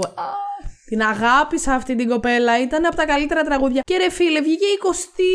Γιατί εικοστή. Δηλαδή πιο πάνω από το Αζερμπαϊτζάν. Ναι, έχει, ξέρεις πόσα τραγούδια έχει πιο πάνω που δεν αξίζουν να είναι πιο πάνω από την Αρμενία. Πάρα πολύ άδικο. Στεναχωρήθηκα πάρα πολύ για την Αρμενία. Γιατί και το τραγούδι ήταν πάρα πολύ ωραίο και η κοπελίτσα αυτή ήταν πολύ καλή πάνω στη σκηνή. Και το σκηνικό ήταν πολύ καλό στην ναι. Αρμενία. Ήταν από τα λίγα τραγούδια που είχε πολύ ωραίο σκηνικό ή τουλάχιστον εμένα μου άρεσε. Ένα πράγμα δεν είχε ωραίο η Αρμενία. Το ντύσιμό της. Δεν το παρατήρησα. Εντελώς ακατάλληλο. Απαράδεκτο. Δεν το παρατήρησα. Απαράδεκτο. Αλλά στεναχωρήθηκα πάρα πολύ με την Αρμενία. Πάρα Εγώ της Αρμενίας ήταν σίγουρα. Το είχα σίγουρα στο top πέντε. Και πριν το δω παρουσιασμένο, είναι από τα τραγούδια που μου αρέσουν πάρα πολύ γενικά. Το ήθελα. Εννοείται ότι ιδανικά για μένα θα το ήθελα δεκάδα. Γι' αυτό πετάω τραγούδια όπως η Μολδαβία, όπως η Πορτογαλία. Γι' αυτό τα πετάω εκτός δεκάδας. Γιατί θα προτιμούσα την Αρμενία, θα προτιμούσα την Ολλανδία, θα προτιμούσα αυτά. Οπότε εντάξει. Εγώ στη δεκάδα. Καλά, θα σου πω στο τέλος. Πες μου στο τέλος. Λοιπόν, μετά έχουμε την Ιταλία που επίσης. Ήταν φούλα διάφορο. Δεν καταλαβαίνω γιατί βγήκε έκτο. Αλήθεια, ε, δεν το καταλαβαίνω. Θα την πετούσα επίσης στην Ιταλία. Θα την πετούσα και εγώ θα την πετούσα από τη δεκάδα. Δεν, δεν καταλαβαίνω γιατί μπήκε στην δεκάδα. Δεν πατήσανε στην νότε. Στη... Άσχετα ποτέ... με αυτό. Ε, αδιάφορο τραγούδι μέχρι θανάτου. Να σου πω κάτι, έχει ωραίο στίχο. Ωραία. Περίμενε. Κάτσε. Εγώ θα σου πω, το σχαίνομαι. Τι τον να τον κάνω το στίχο, αν το τραγούδι ακουστικά ναι. δεν μου κάνει τίποτα. Συγκριτικά με τραγούδια που έχει στείλει η Ιταλία όλα αυτά τα χρόνια πλέον που ξανασυμμετέχει στο διαγωνισμό, ήταν απαράδεκτο για μένα. Απαράδεκτο. Παράδεκτο. Έκτη θέση δεν άξιζε σε καμία περίπτωση. Όχι, όχι, δεν άξιζε ούτε για μένα άξιζε. Φωνητικά. Εντάξει, λίγο ο Μαχμούντι ήταν καλός. Ο Μπλάνκο ήταν, ήταν απαράδεκτος. Νομίζω πρέπει να ήταν εκτός τόνου γενικά σε όλο το τραγούδι. Δεν μου άρεσε καθόλου και ήταν πολύ νευρικό στον ένιωθα πάνω στη σκηνή. Δεν μου... Ενώ το τραγούδι μιλάει για κάτι πάρα πολύ όμορφο, πραγματικά. Εγώ αυτό το όμορφο δεν το είδα παρουσιασμένο. Ούτε εγώ. Οπότε. Bottom πέντε και κακώς σου μπήκε δεκάδα. Ναι, ναι, ναι, ούτε εγώ που καταλαβαίνω γιατί μπήκε έκτο. Παρόλο που το Μαχμούντ, εγώ τον αγαπώ γιατί το Σόλντι το ήθελα ψηλά, ας πούμε. Μ' άρεσε. Ω, απέσιο τραγούδι. Εμένα μου άρεσε. Απέσιο τραγούδι. Νούμερο δέκα η Σανέλ με το slow mo της Ισπανίας. Θεά, θεά. Όχι τραγούδια Eurovision, θεωρώ. Όχι, δεν ταιριάζει στην Eurovision, Eurovision, πιστεύω. Ε, όχι, ταιριάζει, ρε. Αλλά ήταν πάρα πολύ καλή. Ήταν μια πολύ πολύ καλή Φουρέιρα. Δεν τη φτάνει, την Παναγιά Φουρέιρα. Τώρα θα κάνουν τέτοιο. Πώς το Αλλά... λένε, θα κάνουν ντουετάκι στα Mad. Slow mo, όντως. Ναι, έχεις, αφού η Φουρέιρα την ακολούθησε κατά τη διάρκεια του Eurovision και θα παιχτεί ντουέτο φωτιά. Πολύ ωραία, θα γίνει πολύ ωραία. Χαμός στα Μάτια. Επίσης, βέβαια, πολύ ωραία η Σανέλ, αλλά δεν άξιζε να βγει τρίτη. Ε, Μην τρελαθούμε. Άξιζε να βγει πρώτη. Τι λες, μωρή! Λοιπόν, θα σου πω. Σου το είπα και πριν. Πριν το διαγωνισμό, εννοείται ότι άλλα τραγούδια έχω σαν νούμερο ένα που θέλω να κερδίσουν κτλ. Παρουσιασμένο, έτσι όπως βγήκε, έτσι όπως ξεσήκωσε το κοινό και και και. Εγώ από όλα τα τραγούδια που άκουσα, θα ήθελα να βγει η Ισπανία, έτσι όπως τα είδα, που δεν είναι και του στυλ μου αυτά τα τραγούδια. Να το πω και αυτό. Αλλά και επίσης πιστεύω ότι αν η Ουκρανία δεν έπαιρνε τους τετρακόσιους ογδόντα πόντους, πόσους κατά πήρε στο Τελεβότη, και αυτοί οι πόντοι είχαν μοιραστεί, θεωρώ ότι ε, νικητής θα ήταν η Ισπανία. Ναι, δηλαδή η Ισπανία κάποιοι θα λένε, εγώ έτσι θα σου πιστεύω, πω, δεν θα έβγαινε το γιου κέι. Αυτό ακριβώς, γιατί βγαίνουν και λένε ότι ο πραγματικός νικητής. Μα η Ισπανία πήρε πιο πολλά στο televoting από το γιου κέι, δεν πήρε. Πέρα από αυτό, σκέψω ότι, αυ... πες ότι δεν υπάρχει ρε, η Ουκρανία και σκέψω, ναι, σκέψω ναι. ότι αυτοί οι τετρακόσιοι πόντοι που πήρε η Ουκρανία θα μοιραζόντουσαν στις υπόλοιπες χώρες που πήραν τις άλλες τέσσερις θέσεις. Εγώ θα σου πω. Δεν υπάρχει περίπτωση. Η Ισπανία θα πήγαινε, η Ισπανία πήγαινε για την πρωτιά, όχι το γιου κέι. Δηλαδή, όσοι λένε ότι ο πραγματικός νικητής της Eurovision είναι η Αγγλία, κάνουν μεγάλο λάθος. Δεν θα έβγαινε η Αγγλία πρώτη. Θα έβγαινε σίγουρα η Ισπανία, που εμένα μου άρεσε πάρα πολύ και δεν θα με χαλούσε καθόλου να βγει πρώτη. Εγώ έτσι όπως τα είδα τα τραγούδια. Εγώ θα την έβαζα πέμπτη-έκτη την Ισπανία. Η Ολλανδία με την. Mm. Πάρα πολύ τραγούδι, μου άρεσε πάρα πολύ. Τη Ολλανδίας και πολύ στεναχωρέθηκα όταν έμαθα ότι μιλάει για, την, για το φίλο της που πέθανε. Ναι, σε... Σε αυτοκινητιστικό, ναι, νομίζω. Πέθανε. Και να σου πω κάτι. Τώρα, mm. αυτό που σου έλεγα και πριν να ανοίξουμε τα μικρόφωνα, αυτή η καημένη κοπέλα, πώς μπορεί να ένιωθε όταν τραγουδούσε αυτό το τραγούδι. Και μετά από μερικές θέσεις βγήκε η Αμάντα και έλεγε And if we die. Ε, στενάχωρο. Ε, στενάχωρο, θα βάζω ακουστικά. Άσε με την Αλεξάνδρα τώρα. Έλα τώρα, είναι, είναι κρίμα. Τέλος πάντων, η Ολλανδία βγήκε ενδέκατη. Που νομίζω ότι είναι μια πολύ καλή θέση για αυτό που μας έδειξε. Εγώ θα ήθελα να μπει δεκάδα. Ναι, πούμε. Θα την έβαζα κι εγώ δεκάδα ίσως στη θέση της ε, Ιταλίας ή της Σουηδίας. Α, για τη Σουηδία ακόμα δεν έχω κράξει. Ε, ναι, γιατί είναι πιο στο τέλος. Τη ναι, Μολδαβία εγώ ας πούμε την πετάω και βάζω Ολλανδία. Okay. Την πετάω από το top δέκα. Ξαναλέω, εγώ... Σου, εγώ, εγώ την Μολδαβία θα την έβαζα top δέκα, mm. αλλά όχι στο εφτά, στο εννιά δέκα. Θα σου πω, εγώ, εμείς πάντοτε και με την Κική και τα λοιπά, κάνουμε ένα top σαράντα πριν το διαγωνισμό, πριν τα δούμε και μετά αφού τα δούμε, εκεί λίγο αλλάζει το top δέκα. Γι' αυτό σου λέω ότι εγώ πριν το διαγωνισμό, πριν τη δω της Σανέλ, Την Ισπανία την είχα νούμερο εφτά, οκτώ. Έχω άλλα, δηλαδή οκτώ τραγούδια πάνω. Έτσι όμως όπως την είδα παρουσιασμένη, εκτοξεύτηκε κατευθείαν. Ας πούμε και η Μολδαβία, έτσι όπως το είδα παρουσιασμένο κτλ. Δεν θα το είχα για top δέκα, θα το είχα κάπου δέκατη τέταρτη, δέκατη πέμπτη θέση. Αυτό. Ναι, γι' αυτό okay. σου λέω ότι το, θα την ήθελα την Ολλανδία δεκάδα, ας πούμε, μέσα. Σίγουρα. Αυτό. Εντάξει. Okay. Ουκρανία με τη Στεφανία. Εντάξει, δεν θα σχολιάσω καν ότι βγήκε πρώτη. Ε, ωραίο θέλω. Τραγούδι. Μου άρεσε. Ε, okay. ναι. Θα προτιμούσα να μην έχει το ραπ κομμάτι μέσα, γιατί αυτό το ραπ κομμάτι εμένα μου έσπαγε τα νεύρα πάρα πολύ. Mm. Ενώ το υπόλοιπο κομμάτι μου άρεσε πολύ. Μου θύμιζε και το περσινό, οπότε μου άρεσε ναι, εξτρά. Ναι, ναι, ναι. Παρ' όλα αυτά, δεν θεωρώ ότι θα έπρεπε να βγει πρώτη. Δηλαδή, ακόμα και αν δεν υπήρχε από πίσω όλο το πολιτικό. Mm-hmm. Εντάξει, ναι, αν δεν υπήρχε, δεν θα έβγαινε πρώτη. Αλλά ακόμα και αν απλά το βλέπαμε έτσι σαν τραγούδι, ναι. δεν του αξίζει πρωτιά, θεωρώ. Θα ήθελα. Δεν με ενοχλεί, δεν θα με ενοχλούσε. Εγώ το έλεγα. Μία θέση στη δεκάδα. Κανένα όχι, θέμα. Ναι, κανένα πρόβλημα. Και αλλά όχι πρώτη. Ναι, όχι πρώτη. Όχι δηλαδή, πρώτη, δεν βγήκανε πέρσι με το Zoom. Και βγήκανε με αυτό. Ε, όχι, ναι, ναι, ναι, ναι, όχι. Το Zoom ήταν αποκάλυψη. Ναι, ναι, ναι. Και η παρουσίαση και όλα. Ήταν άρτιο. Ναι, συμφωνώ, συμφωνώ. Όχι. Η Γερμανία τελευταία βγήκε και θεωρώ άξια βγήκε, άξια βγήκε τελευταία. Εντάξει. Οι χώρες αυτές αναγκαστικά βγαίνουν πάντα τελευταίες. Έτυχε τώρα ε, να γίνει αυτό που έγινε. Αλλά αυτό. Η Γερμανία δεν είχε, είχε και αδιάφορο τραγούδι. Okay. Δηλαδή δεν θα μου έκανε εντύπωση και να την έβλεπα, ας πούμε, στην εικοστή θέση π.χ. που λέει ο λόγος. Δεν είναι mm. ότι θέλουν να βγει τελευταία, αλλά αυτές ναι. οι χώρες βγαίνουν συνήθως τελευταίες. Οπότε είχε και αδιάφορο τραγούδι. Εντάξει, εμένα το τραγουδάκι μου άρεσε και μου άρεσε πολύ και αυτό το παλικάρι. Δηλαδή θα ήθελα, θα σου πω, η... το Βέλγιο τι θέση πήρε, δώσε μου ένα λεπτάκι. Το δέκατο ένατο. Βέλγιο... Ναι. Θα ήθελα τη Γερμανία στη δέκατη ένατη θέση, ας πούμε, και το Βέλγιο τελευταίο. Ναι. ναι, και το Βέλγιο χάλια ήταν. Δηλαδή, εμένα μου άρεσε αυτό το παλικαράκι που έχει και επιρροές από τον Eminem και τα λοιπά. Ήταν ωραίος, ήταν καλός. Okay. Ήταν πιο ωραίος από τον Βέλγο, βασικά. Ναι, σίγουρα ήταν πιο ωραίος από τον Βέλγο, συμφωνώ. Η Λιθουανία με την, την κοπέλα scoop. αυτή, την Goop Scoop, ναι, με το Playmobil μαλλί. Η Λιθουανία, ας πούμε, είναι μια χώρα που δεν καταλαβαίνω πώς πέρασε στους, ε, στον τελικό. Όχι ότι ήταν κακό το τραγούδι, είχε κάτι το ιδιαίτερο, mm-hmm. αλλά δεν ξέρω, δεν, δεν θα το περνούσα, ας πούμε, εγώ στον τελικό. Η Λιθουανία πήγε και καλά στο televoting. Και, και η Λιθουανία, αυτό θα έλεγα, ότι βγήκε και δέκατη τέταρτη για κάποιον μαγικό λόγο. Γιατί που δεν πήρε, βγήκε, η Λιθουανία είναι από τις χώρες που με τέτοιο τραγούδι που θυμίζει κάτι από τα παλιά, οι επιτροπές τη βγάλαν δέκατη όγδοη και το κοινό την έβγαλε δέκατη. Γι' αυτό mm. είναι τόσο ψηλά, ανέβηκε. Εγώ δεν έχω, εμένα δεν μου αρέσει το τραγούδι της Λιθουανίας. Θεωρώ ότι αυτή βέβαια. Βγάζει ένα χάλια, όπως άλλα τραγούδια που είναι χάλια. Ναι, βγάζει ένα κλάσ, έχει μία λάμψη, ασχε, άσχετα με το Playmobil. Αυτό πες τη κόβουμε το κεφάλι ή τη ξυρίζουμε το μαλλί. Ας πούμε, αυτήν το μαλλί δεν μοιάζει με το μαλλί της Claire στο Fleabag. Όταν, όταν την κουρέψαμε. She looks like a pencil. She looks like a pencil. Δεν μ' άρεσε καθόλου η πολιτική προπαγάνδα επίσης που έκανε αυτή κατά τη διάρκεια του διαγωνισμού για την ε, Ουκρανία. Καθόλου δεν μ' άρεσε και θεωρώ ότι θα έπρεπε να υπάρχουν κυρώσεις, γιατί απαγορεύονται τα πολιτικά συνθήματα και, και, και κανονικά στη Eurovision. Απλά φέτος για κάποιο λόγο αυτό το ξεχάσαμε τελείως. Ε, οπότε κανονικά και μόνο γι' αυτό θα ήθελα να πατώσει. Αυτά. Ναι, οκ. Okay. Το ακούω το αυτό που λες. Αζερβαϊτζάν... Άμα δεν τα έκανε αυτά, συγγνώμη, άμα δεν τα έκανε αυτά, δεν θα ήθελα να πατώσει. Όχι δέκατη πέμπτη ναι, okay, θέση, okay. κατάλαβες. Okay, από εικοστή okay. και κάτω. Αλλά τώρα πάτωσε. Αζερβαϊτζάν, δεν θέλω καν να ασχοληθούμε με το Αζερβαϊτζάν. Ειδικά που ε, θυμήθηκα ότι βάλαμε δώδεκα στο Αζερβαϊτζάν. Το Αζερβαϊτζάν βγήκε δέκατο έκτο, ενώ θα έπρεπε να βγει χιλιοστό. Μπράβο. Ναι, ωραίο, απέσω, α, πέρα από όλα τα όσα έχουμε ήδη πει, το τραγούδι ήταν χάλια. Τέλειο. Δεν καταλαβαίνω καν γιατί πέρασε στον τελικό. Συμφωνώ. Το ίδιο ακριβώς θα πω και για το Βέλγιο. Δεν καταλαβαίνω πώς πέρασε στον τελικό. Το τραγούδι ήταν πάρα πολύ αδιάφορο έως κακό. Βγήκε δέκατο ένατο, θα μπορούσε να βγει και πιο κάτω, θεωρώ. Δηλαδή η Αρμενία, ας πούμε, δεν γίνεται να είναι κάτω από το Βέλγιο. Συμφωνώ. Η, εντάξει, η Ισλανδία, οκ, okay, ξέρω ότι δεν άρεσε σε κανέναν και ότι το βρίσκαν όλοι πολύ βαρετό. Για μένα είχε πολύ πολύ καλύτερο τραγούδι από εσύ το Βέλγιο. Εσύ και ο αδερφός μου σας άρεσε πολύ η Ισλανδία. Και της Κικής. Γιατί και της Κικής νομίζω ότι της ψηλό άρεσε όταν το είδε. Ε, το Βέλγιο εμένα πριν το δω. Να τώρα. Πριν το δω μου, άρε... μου άρεσε, το άκουγα. Όχι, όχι. Το είχα βάλει σε, μου το λες αυτό και το να το βλέπουμε. Το είχα βάλει σε playlist στο αμάξι και το άκουγα. Είχε κάτι. Ωραία.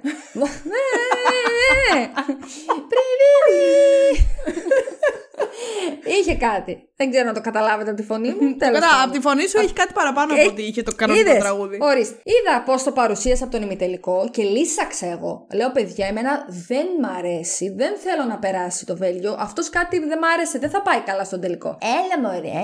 Μια χαρά ήταν. Τι λες τώρα. Μια χαρά θα τα πάει. δεκαεννιά. Δεν μ' άρεσε, όχι. Ούτε ο, το παλικάρι δεν ξέρω. Εντάξει, δεν έχω θέμα με το παιδί. Μπράβο του. Όχι, αλλά μωρέ, εγώ δεν έχω θέμα λίγο... με κανέναν τραγουδιστή. Ναι. Δεν με πειράζουν αυτοί. Με πειράζουν τα τραγούδια σαν τραγούδια. Αλλά κα... κάτι, κάτι δεν είχε. Κάτι του έλειπε του τραγουδιού, κάτι του έλειπε αυτού νου για να το απογειώσει. Κάτι, κάτι είχε. Κάτι. Ναι, κάτι. κάτι. Η Ελλάδα μας με το Die Together που. Ήταν πάρα πολύ καλό τραγούδι, μπορώ να πω, εντάξει. Εμένα, εγώ ακόμα πιστεύω ότι φέτος. Μιλάει για το Θεό. Λυσάξες. Για το Θεό. Πριν έλεγες βγήκε η Ολλανδέζα και βγήκαμε εμείς με τον Die Together. Ε, ναι, γιατί η άλλη θα το ακούει με άλλα αυτιά τον Die Together από ό,τι το ακούω εγώ. Παρ' όλα αυτά, πολύ κακή σκηνική παρουσία, όπως είπα και πιο πριν. Αλλά βγήκαμε όγδοη σε μια θέση που νομίζω ότι μας αξίζει επακριβώς. Ναι, και φυσικά στο. Ούτε παραπάνω, ούτε έκτη, παρακάτω. Έκτη στο τέτοιο, έκτη στις επιτροπές, νομίζω εντέκατη ή δωδέκατη στο κοινό. Ναι, πήραμε πάρα πολλά δωδεκάρια από τις επιτροπές. Ε, καλά, εμείς μιλάμε, ξελαριγκιαστήκαμε. Ναι. Λογικά η γειτονιά απορώ πως δεν φώναξε την αστυνομία. Απορώ, γιατί έρχεται πρώτη χώρα η Ολλανδία που. Εντάξει, πέρσι πήραμε. Ε, λόγω της Στεφανίας που είναι όλα, ήταν μισή Ολλανδέζο και πήραμε. Και φέτος πήραμε το δωδέκατο την Νορβηγία πάλι για τον ίδιο λόγο. Επίσης, ναι, αλλά είναι η Ολλανδία, ξέρω εγώ. Βλέπουμε ότι δεν μας έχει δώσει στους πρώτους πόντους τίποτα. Καλά, λέμε σιγά μας ψηφίσει, επειδή μας ψήφισε πέρσι. Και κάνει μια ο Δημήτρης, πού θα το δώσει το δωδεκάρι, και κάνει μια ο Δημήτρης Ελλάδα. Και γελάμε. Και εκείνη την ώρα λέει αυτός γκρις. Μιλάμε και μου έφυγε η φωνή. Τσιλότσιρίζαμε. Ε, πήραμε πάρα πολλά δωδεκάρια. Ή βασικά, εγώ το έλεγα από πριν ότι το τραγούδι μας είναι τραγούδι επιτροπών. Θεωρώ ότι κάναμε μια πολύ ε, decent παρουσίαση. Δεν μπορώ να σκεφτώ τώρα, εντάξει, άμα δεν είχαμε το Φωκά, ίσως και είχαμε κανέναν που έχουν και αυτοί στο εξωτερικό. Μπορεί ίσως να κάναμε το κάτι της παραπάνω. Όχι, αλλά πολύ επειδή κακή. Κοπέλα. Δεν μ' άρεσε εμένα καθόλου. Επει... Όπως και πέρσι είχαμε χάλια σκηνική παρουσία και φέτος. Αλλά επειδή η κοπέλα όμως αυτή είχε και ωραίο πρόσωπο και πολύ ωραία φωνή. Είχε, είχε ήταν άρτια φωνή. Φωνητικά και δεν είναι και εύκολο τραγούδι. Δεν είναι εύκολο να τραγουδάς ναι, ναι. ακαπέλα όταν έχεις εκατό χιλιάδες άτομα. Μου έλεγαν βέβαια, κάτω. Αυτό θα έλεγα, ότι μου έλεγαν ότι όταν ξεκίνησε το τραγούδι δεν ήταν καθόλου καλό το vibe που ξεκίνησε με το τραγούδι της Ελλάδας, γιατί μιλούσε όλο το κοινό, φωνάζαν και είχαν την τέτοια και δεν μπορούσε η άλλη, δεν ακουγόταν τόσο καλά. Γι' αυτό η άλλη αυτή στα αυτιά της, από ό,τι είπε, ακούει κάτι άλλο εκείνη την ώρα για να μπορέσει να συγχρονιστεί ναι, με το. Ναι, ναι, όπως όλοι οι τραγουδιστές. Ναι, γι' αυτό προσπαθήσα να κάνω στην αρχή ησυχία, ρε παιδί μου, για να μην. Να μπορέσει να μιλήσει στο ακαπέλα. Εμένα, από την αρχή, όταν πρώτο βγήκε το τραγούδι μας, μου άρεσε, γιατί είναι όντως κάτι πολύ διαφορετικό από αυτά που στέλνουμε. Και εντάξει, καλό είναι να πειραματιζόμαστε. Είδαμε... Ωραίο ήταν, ωραίο ήταν. Ναι, και εγώ ιδανικά θα μας ήθελα και λίγο πιο πάνω. Δηλαδή... Ναι, οκ. Okay. Θα μπορούσαμε να είμαστε στην θέση της Ιταλίας. Στη, στη θέση της Ιταλίας, μπράβο. Και στη μπράβο. θέση της, της Σουηδίας, σίγουρα. Ναι, μπράβο. Αυτά. Ναι. Τελείως. Ισλανδία με το τραγούδι αυτό με τις τρεις αδερφές, από ό,τι κατάλαβα, που δεν έχει αρέσει σε κανέναν απολύτως και όλοι λένε ότι είναι full creepy. Εμένα μου άρεσε πάρα πολύ. Creepy γιατί?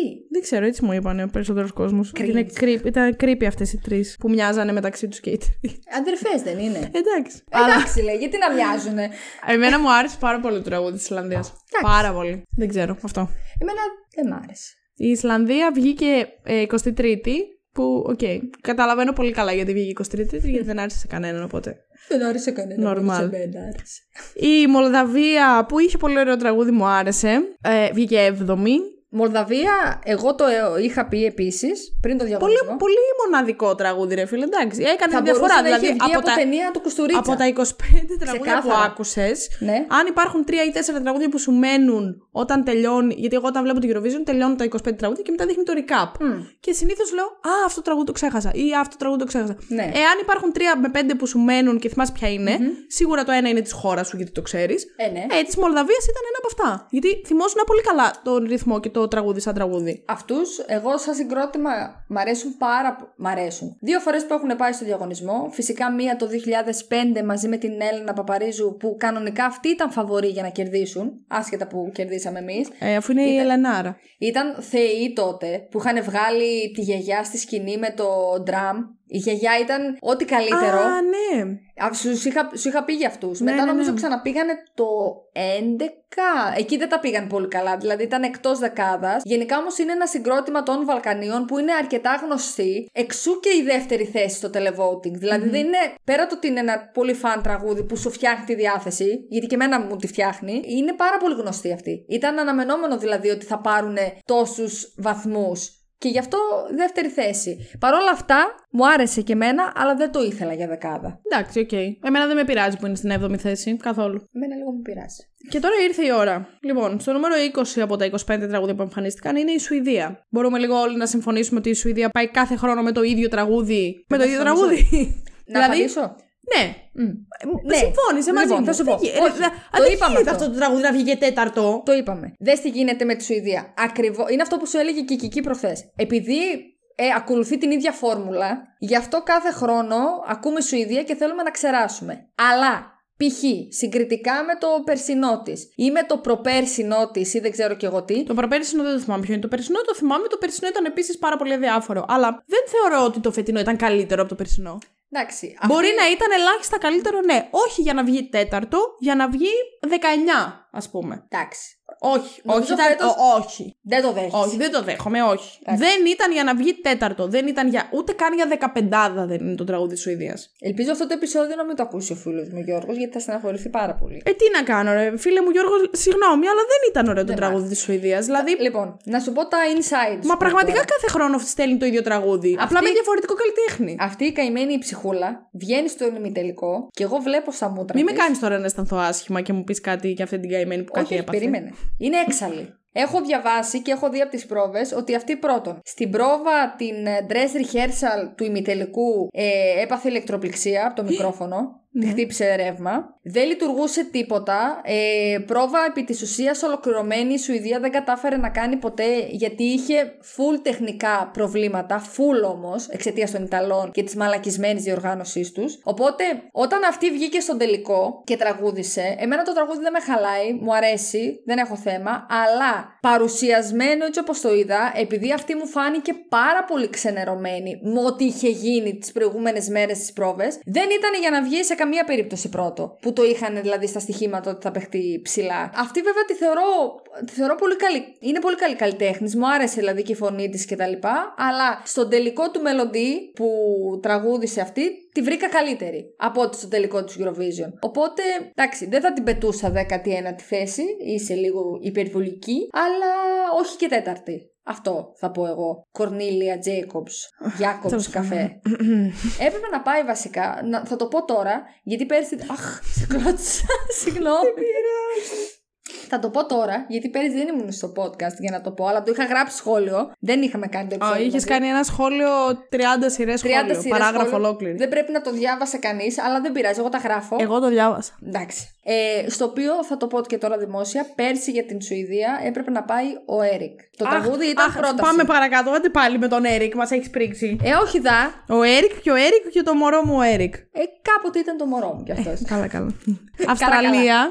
Με ένα τραγούδι επίσης το οποίο βγήκε δέκατο πέμπτο και θα έπρεπε να βγει εικοστό πέμπτο γιατί ήταν ό,τι πιο αδιάφορο έχω ακούσει επίσης ποτέ. Ε, εμένα η Αυστραλία ήταν το δωδεκάρι μου, ας πούμε. Εγώ πριν τα δω. Το παρουσ... δωδεκάρι σου! Πριν τα δω παρουσιασμένα, την Αυστραλία την είχα νούμερο ένα. Τι λες, μωρέ. Ε, στο σταυρό που σου κάνω. Και μετά, θέλω. Αφού τα είδες παρουσιασμένα. Δεν είναι νούμερο ένα. Εντάξει, μπορεί να μην ήταν τόσο χάλιος όσο το παρουσίασα, αλλά ήταν αδιάφορο. Ε, μπορεί να μην ήταν νούμερο ένα, αλλά σίγουρα το ήθελα δεκάδα. Mm-mm, mm-mm, mm-mm, mm-mm. Εκεί προς το τέλος. Ένα το δέκατο. δεκαπέντε. Μου αρέσει όχι, το τραγούδι. Όχι, δεκαπέντε βγήκε. δεκαπέντε, εντάξει. Άντε, όχι, δεκαπέντε. Όχι. δεκαπέντε. Ζορίζομαι, αλλά δεκαπέντε. Μου άρεσε εμένα. Όχι, εμένα, μου αρέσει. εμένα, εμένα δεν, δεν μου άρεσε. Είναι απλά το βρίσκω μέχ. Επίσης, ο Δημήτρης μη σ' ακούσε. Ο Δημήτρης φλέβα, τρελαίνεται. Κάθε φορά πήγαινε στη δουλειά και το πρώτο τραγούδι που έβαζε της Αυστραλίας. Πα. Τι ακούω, Χριστέ μου. Κι όμως. Γιατί δεν βάζετε να ακούσετε, ας πούμε. Ένα είναι το τραγούδι φέτος, τέλος πάντων. Ε, ναι, εντάξει. Αυτό θα ακούμε από εδώ και πέρα. Αυτό θα ακούμε από εδώ και πέρα. United Kingdom. Ε, εντάξει, δεν, δεν θέλω καν να μιλήσω επίσης για αυτό το φιάσκο. Φιάσκο, πραγματικά. Υπερβολική λίγος. Όχι, δεν μου άρεσε. Δεν μου άρεσε καθόλου. Δεν μπορώ να κάνω κάτι. Δεν σου αρέσει το τραγούδι ή ο καλλιτέχνης ή και τα δύο. Όχι, το τραγούδι. Δεν έχω πρόβλημα με κανένα από τους καλλιτέχνες. Δεν με ενδιαφέρει τόσο φορ... για τους καλλιτέχνες. Εντάξει, κάποιες φορές έχεις, ρε παιδί. Δεν. Ε... Όχι, κα... για κανέναν από τους καλλιτέχνες δεν είπαμε μέχρι να... δεν μου αρέσει. Ναι, ρε παιδί, μπορεί να με σου αρέσει. Μπορεί να τύχει να με σου αρέσει. Αλλά ο, δεν μου αρέσει το τραγούδι. Το βρίσκω υπερβολικά αδιάφορο για να βγει δεύτερο. Όχι δεύτερο. Θα έπρεπε να βγει. δεκατρία, δεκατέσσερα. Ας πούμε η Αγγλία ήταν το δεκάρι μου. Νούμερο, θέση νούμερο δύο. Μετά την Αυστραλία, πριν το διαγωνισμό, θέση νούμερο δύο. Στον τελικό το μοναδικό που δεν μ' άρεσε, πέρα από το ρούχο του, το οποίο το βρήκα απέσιο το ρούχο του και την παρουσίαση με τα κλουβιά. Δηλαδή, ούτε νομίζω, αυτό το είδα. Δεν χρειαζότανε. Ας έβγαινε αυτός με το μικροφωνάκι του στη σκηνή. Θεωρώ ότι φώναζε λίγο παραπάνω. Να, δηλαδή, ξέρουμε όλοι ότι έχει φωνάρα. Έχει το παιδί. Εντάξει, και τα TikTok που έκανε στην καραντίνα κτλ. Είναι δεν υπάρχει φωνή του. Οκ. Okay. Νομίζω ότι προσπάθησε λίγο να μας δείξει υπερβολικά πολύ τις ικανότητές του και εμένα αυτό γενικά όταν το κάνουν στην Eurovision δεν μ' αρέσει. Νιώθω δηλαδή ότι φώναζε πολύ, άλλαξε πολύ την ενορχήστρωση του τραγουδιού και και και. Προτιμώ δηλαδή να τα ακούσω από σι ντι. Δεν θα βάλω τη live εμφάνιση στο, στο γιου κέι ποτέ. Αλλά δεν έχω θέμα. Όχι, εγώ έχω θέμα.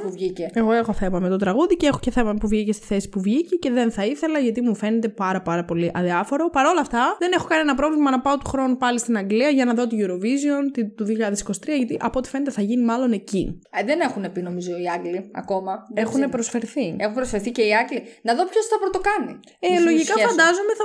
Άμα όντως δεν γίνει στην Ουκρανία, που δεν νομίζω πως θα γίνει στην Ουκρανία, θα γίνει στην Αγγλία γιατί βγήκε δεύτερη. Ο πρόεδρος της Ουκρανίας θέλει να το κάνουν και όλα στη Μαριούπολη. Ναι, το είδα. Εν τω μεταξύ τη Μαριούπολη την έχουν καταλάβει ναι, ναι, ναι. τώρα. Έγινε ρε.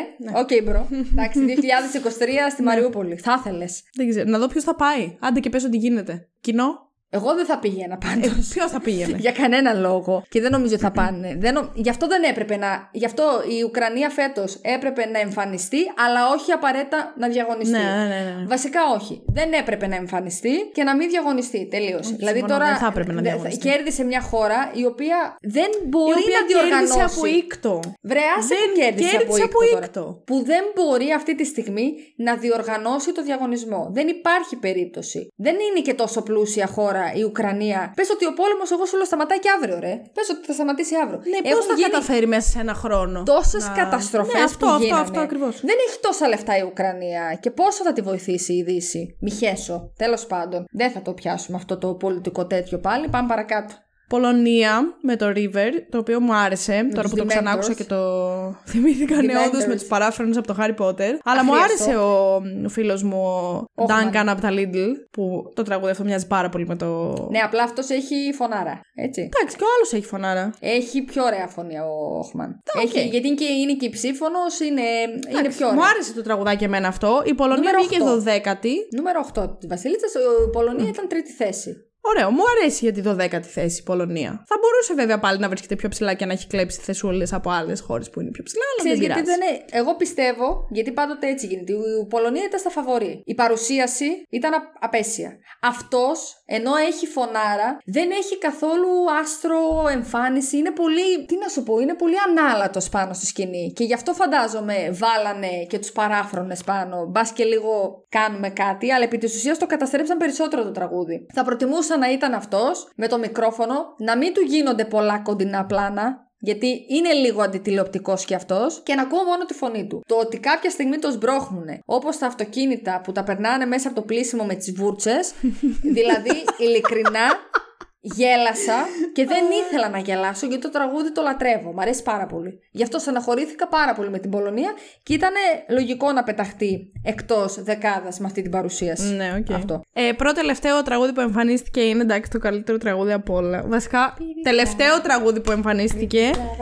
Περίμενε, μην βιάζει. Τελευταίο τραγούδι που εμφανίστηκε είναι της Εστονίας, το οποίο για μένα είναι πάρα πολύ αδιάφορο. Βγήκε δέκατο τρίτο, ενώ θα μπορούσε να βγει και πιο χαμηλά για μένα. Μ' αρέσει Εσένα πάρα σου πολύ. Άρεσε. Πάρα πολύ μ' αρέσει. Αλλά αδιαφορώ αρέσει πάρα πολύ για τη γνώμη σου αυτή το τη στιγμή. Είπα. Μ' αρέσει και αυτός το δήλωσε. Μ' αρέσει. Ούτε που τον θυμάμαι φατσικά. Εντάξει, δεν είναι κανένας αμάνκετη, αλλά μου αρέσει. Δεν ξέρω, έχει... μου αρέσει. Προσπερνάμε την Εστονία έτσι πάρα πολύ γρήγορα για να Έλα, αναφερθούμε ρε, στο. Τελευταίο, πρώτο τελευταίο τραγούδι που εμφανίστηκε και είναι. Ο νικητής της φετινής Eurovision. Ο ύμνος. εκατό τοις εκατό και είναι το τραγούδι της Σερβίας. Το οποίο είναι ειλικρινά ό,τι καλύτερο έχω ακούσει ποτέ μου. Πραγματικά χαίρομαι πάρα πολύ που έμαθα αυτό το τραγούδι. Εντάξει, εγώ σου είπα. Και εγώ χάρηκα πολύ. Το εκτίμησα όμως αφού το είδα. Όταν το άκουγα στο σι ντι. Δεν, δεν έχει να κάνει. Το εκτίμησε, σου άρεσε, το τραγουδάς. Ναι, ήμουν εγώ μία εβδομάδα και έλεγα. Και μου, μου έλεγαν γεια σου, Άλεξ, τι κάνεις και εγώ τους απαντούσα. Μπει τη τράβα. Ναι.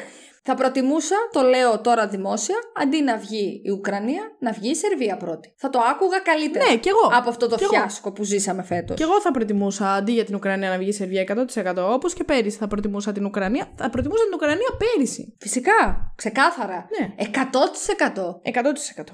Κάνε μου και ένα top πέντε αγαπημένα σου για να κλείσουμε. Το... Oh, τι με βάζεις. Περίμενε τώρα. τώρα. Oh. Μισό, μισό, γιατί τώρα όντως τι με βάζεις. top πέντε βάσει πώς τα είδα εκεί πέρα ή πριν και πριν τα δω, ας πούμε, από το σι ντι που γενικά σου έλεγα. Γενικά θέλω να μου πεις τα πέντε αγαπημένα σου, είτε χωρίς σειρά απαραίτητη, είτε με σειρά από το πέντε μέχρι το ένα. Από το πέντε θα είναι το λιγότερο αγαπημένο, ας πούμε, και το ένα θα είναι το πιο αγαπημένο σου από όλα. Λοιπόν, δεν θα τα βάλω σε σειρά. Θα προσπαθήσω okay. να συνδυάσω το πριν τα δω και αφού τα είδα και θα πω Ισπανία, Σερβία, Ολλανδία, Νορβηγία, Αγγλία. Μάλιστα. Ελλάδα. Ε, το ξεπέρασες στο top πέντε. Το... Έχεις πει έξι μέχρι. Το ξέρω. Α. Κάνω Αγγλία, Ελλάδα, την Νορβηγία. Τη... Να σου πω κάτι. Είναι πάρα πολλά τα οποία θα τα βάλω τώρα να τα ακούσω. Και την Εστονία θα την ακούσω και την Πολωνία και την Αρμενία. Είναι δύσκολο το πέντε. Καλύτερα να μου έλεγες top δέκα. Πιο άνετα σου βγάζω top δέκα. Όχι, τώρα. top πέντε θέλω. Το... Σου έχω σε μια. Ισπανία λοιπόν, κάτσε, θα, θα καταλήξω. Τώρα τα κοιτάω κιόλας. Καταλήγω σίγουρα. Ισπανία βασικά θα κοντώ. Δεν βάζω Σερβία. Νούμερο έξι, Σερβία και άμα σου αρέσει. Αϊσυχτήρ. Ντροπή σου. Ισπανία λοιπόν, ηρέμησε. Τώρα ό,τι και να πεις. Αγγλία, Νορβηγία, Ολλανδία, Ελλάδα. Απέσιο top πέντε. Πολύ κακό top πέντε, δεν μας αρέσει καθόλου. Το πετάμε, δεν μας ενδιαφέρει. Εσύ θα βάλεις Σερβία, Σερβία, Σερβία, Σερβία. Ναι, ναι, ναι. Όπως πέρσι, Ουκρανία, Ουκρανία, Ουκρανία. Λοιπόν, εγώ θα βάλω στο top πέντε μου νούμερο πέντε την Πορτογαλία, νούμερο τέσσερα την Αρμενία, νούμερο. Βλακίες λέω, πάμε πάλι από την αρχή. Δώσ' το. Νούμερο πέντε την Ισλανδία. Νούμερο τέσσερα την Πορτογαλία. Και το έκανε χειρότερο, λέει. Νούμερο τρία την Αρμενία. Mm-hmm. Νούμερο δύο. Τώρα η Πολωνία δεν είναι για νούμερο δύο. Πολύ ψηλά. Όχι, λόγω δεν... παρουσίασης δεν είναι για νούμερο δύο. Γενικά δεν είναι. Θέλω την Πολωνία για νούμερο δύο. Αλλά δεν ξέρω και τι θέλω για νούμερο δύο. Ήταν όλα αδιάφορα. Δεν... Νούμερο δύο θα κάνω την πολύ μεγάλη διαφορά και θα βάλω το τραγούδι της Βόρειας Μακεδονίας που δεν πέρασε στον τελικό. Μωρή. Πάρτο. Δεν, δεν έχω να βάλω κάτι. Και εγώ τώρα θέλω να βγάλω δεκάδα τότε. Ωραία. Θα βάλω τότε νούμερο δύο την Ολλανδία, ξέρω εγώ, ή την Ουκρανία. Όχι την Ουκρανία, δεν μου αρέσει η Ουκρανία. Θα βάλω την Ολλανδία δεν νούμερο δύο. Νορβηγία. Δεν θέλω να βάλω Νορβηγία στο top πέντε, Klein. Και νούμερο ένα θα βάλω τη Σερβία. Η Σερβία είναι η νικήτρια της καρδιάς μου. Μπίδι στράβα. Μπίδι στράβα. Μπίδι στράβα. Τέλος πάντων. Εγώ θα ήθελα να, θα, να σου πω κάτι. Θα πάω μετά κάτω στο σχόλιο και θα βγάλω δεκάδα. Εντάξει, άιντε. Κάνε ό,τι θες, ούτε που με ενδιαφέρει. Ούτε που θα το διαβάσω, θα το διαγράψω. Ακριβώς. Θα το θα διαγράψω, το διαγράψω και θα, θα σε κάνω μπλοκ από το podcast. Μπλοκ και δεν θα ξαναεμφανιστείς ποτέ. Αυτά Α, για αυτά, σήμερα. Ναι. Δεν έχω να πω κάτι άλλο. Ήδη μιλάμε μία ώρα και είκοσι λεπτά για κάποιο λόγο για την Eurovision τη φετινή που ήταν τόσο μέτρια. Ξέρετε όλα αυτά που πρέπει να κάνετε. Είχε πολύ ζουμί να συζητήσουμε γι' αυτό. Είχε, όντως. Ήρθα κι εγώ να σου πω τα inside scoop. Ε, ναι, όντως. Που εσύ αυτά δίκαιο. Δεν θα τα ήξερες. Δεν θα τα ήξερα αν δεν ήσουν εσύ, αλήθεια. Δεν είπαμε όμως και το μεγαλύτερο. Για, τα, για τις ε, έξι χώρες που ακυρώσαν τις βαθμολογίες τους στον τελικό. Α, αυτά δεν τα ξέρω. Εσύ πρέπει να τα πεις αυτά. Στα εν, ε, εντάχει που λέμε. Mm-hmm. Επίσης ένα άλλο φιάσκο με την βαθμολογία φέτος, πέρα από τους τετρακόσιους τριάντα πέντε πόντους που πήρε η Ουκρανία. Είναι Έλεος. Εδώ πραγματικά κολλάει το τι ψηφίσατε, ρε. Beep. Ναι, ναι, ναι. Εδώ κολλάει όμως, ειλικρινά κολλάει. Το άλλο το περίεργο είναι ότι η ι μπι γιου αποφάσισε σε έξι χώρες να ακυρώσει τις βαθμολογίες τους και με ένα δικό τους σύστημα, το οποίο, ε, τι να σου πω, είναι μάλλον κάτι παρόμοιο με το σύστημα το δικό μας εδώ, το Fuel Pass, ας πούμε, ότι είναι πάρα πολύ λογικό να πάρουμε για τρεις μήνες σαράντα ευρώ, γιατί είναι πάρα πολλά τα σαράντα ευρώ για να βάλουμε για βενζίνη, αυτό το αποτέλεσμα. Όταν η βενζίνη είναι στα δυόμισι ευρώ, έτσι. Οπότε μάλλον παρόμοιο σύστημα πρέπει να χρησιμοποιήσει η ι μπι γιου και γύρισε και είπε στις εξής χώρες, Αζερμπαϊτζάν, Γεωργία, Μαυροβούνιο, Πολωνία, Ρουμανία και Σαν Μαρίνο, ότι ξέρετε τι, έχουμε βρει irregularities, ανακρίβειες. Σας ακυρώνουμε αυτές τις έξι βαθμολογίες. Και δηλαδή, δικό ποια μας... είναι τα irregularities που βρήκαν και ακύρωσαν τη βαθμολογία. Μέχρι στιγμής τα εξήγησαν, δεν τη διάβασα ε, την εξήγηση, γιατί μου φαίνεται εντελώς ηλίθια βάσει αυτό που, τα πρώτα που είδα. Δηλαδή, ότι τι, ας πούμε. Η Ρουμανία είχε δώσει το δωδεκάρι της στο, στο, στη Μολδαβία. Ναι, οκ. Okay. Ναι, και, εντάξει, τι? Και, και τι. Η Ρουμανία με τη Μολδαβία αλληλοψηφίζονται χρόνια τώρα. Ναι. Εμείς με την Κύπρο επίσης. Ναι, οι βόρειες χώρες επίσης, εκεί κι αν δεν γίνεται. Εστονίες, Σουηδίες ναι, κτλ. Ναι, ναι, ναι. Δεν μπορώ να καταλάβω γιατί λυσάξατε. Και Έβγαλε η Ι Μπι Γιου τέλος πάντων δικές τους βαθμολογίες και στον τελικό είδαμε στι, στις τρεις χώρες, στη Ρουμανία και σε άλλες δύο που δεν τις θυμάμαι, να μην εμφανίζονται ναι, αυτοί που δίνουν τις βαθμολογίες, να εμφανίζεται αυτό στις Ι Μπι Γιου, γιατί αυτές οι χώρες, οι, οι φορείς τους, δεν συμφώνησαν στη βαθμολογία της Ι Μπι Γιου και λένε εμείς δεν βγαίνουμε να ανακοινώσουμε βαθμολογίες τις οποίες δεν έχουμε δώσει. Και γι' αυτό βγήκε αυτός και καλά είπε ότι έχουμε θέμα με το connecting. Κανένα θέμα connecting. Ψέματα. Ε, και τέλος πάντων, γενικά θεωρώ ότι πρέπει οι επιτροπές να, να απαρτίζονται από περισσότερα άτομα, έτσι ώστε να είναι δύσκολο να υπάρξουν ε, bribes και τα λοιπά. Ή κανονικά, άντε πες, εγώ σου λέω ότι βρήκαν ανακρίβειες σε αυτές τις έξι χώρες. Ε, ας μετρούσε το televoting στο εκατό τοις εκατό. Ναι, okay. Κατάλαβες. Ναι, ναι, δηλαδή, ναι, ναι, ναι. Μην κάνεις ένα δικό σου σύστημα για το πώς θα δώσεις τις βαθμολογίες. Δε, πες ρε παιδί μου ότι για αυτές τις έξι χώρες θα μετρήσει εκατό τοις εκατό ότι έχει ψηφίσει το κοινό. Mm. Το δίκαιο αυτό θα είναι. Το να βγαίνει η Ι Μπι Γιου και να λέει εμείς κάναμε ένα δικό μας φίλτρο, ματζούνι, και βγάλαμε και καλά αυτές τις βαθμολογίες και αυτές θα πούμε, ναι. Είναι σαν να τα έχουν μαγειρέψει, να έχει γίνει μουσακάς από πίσω. Οπότε διαφωνώ πάρα πολύ με αυτό και γενικά.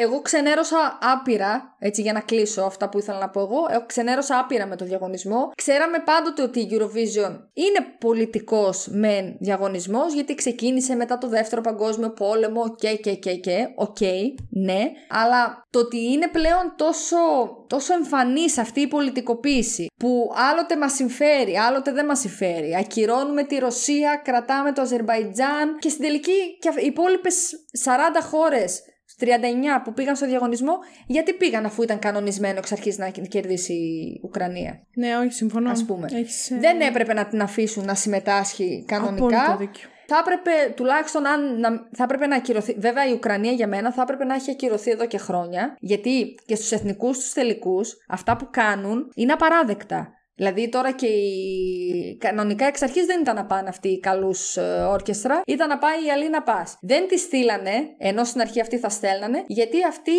κάποια στιγμή επισκέφθηκε την Κριμαία. Και γι' αυτό το λόγο αποφασίσαν να ακυρώσουν τη συμμετοχή της από την Eurovision. Που καλύτερα να πήγαινε η Αλίνα, θα προτιμούσε αυτό για νικητήριο τραγούδι παρά τη Στεφανία. Τέλος πάντων. Γενικά, αυτά τα πολιτικά που πάμε να τα βάλουμε παντού, εμένα με στεναχώρησε, ας πούμε, φέτος. Δηλαδή, έφυγα πάρα πολύ ξενερωμένη με την όλη φάση. Γιατί, σου λέω, και γιατί, να, γιατί συμμετείχαν οι άλλες τριάντα εννιά χώρες, για να βγάλουμε την Ουκρανία mm. με ένα τραγούδι που δεν είναι πολιτικό, γιατί δεν έχει πολιτικό στίχο, αλλά το κάνανε πολιτικό. Βγαίνει ο άλλος στο τέλος, save Μαριούπολη, save Αζοβστάλ. Είμαστε σοβαροί τώρα?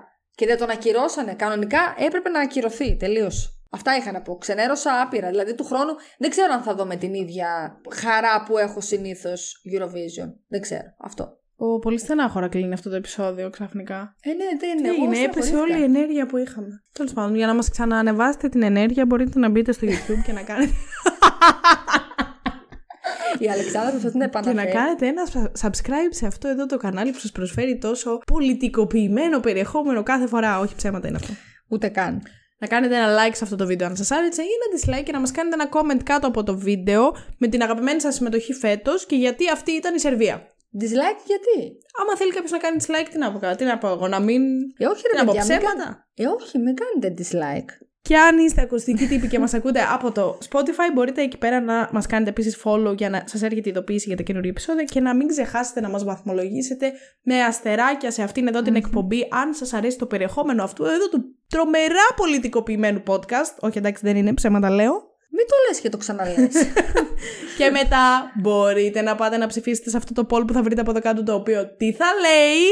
Άξιζε να νικήσει η Ουκρανία φέτος στην Eurovision. Ποιος είναι ο πραγματικός νικητής της Eurovision? Ουκρανία ή Σερβία? Ε, καλά, εντάξει. Δαγκωτό.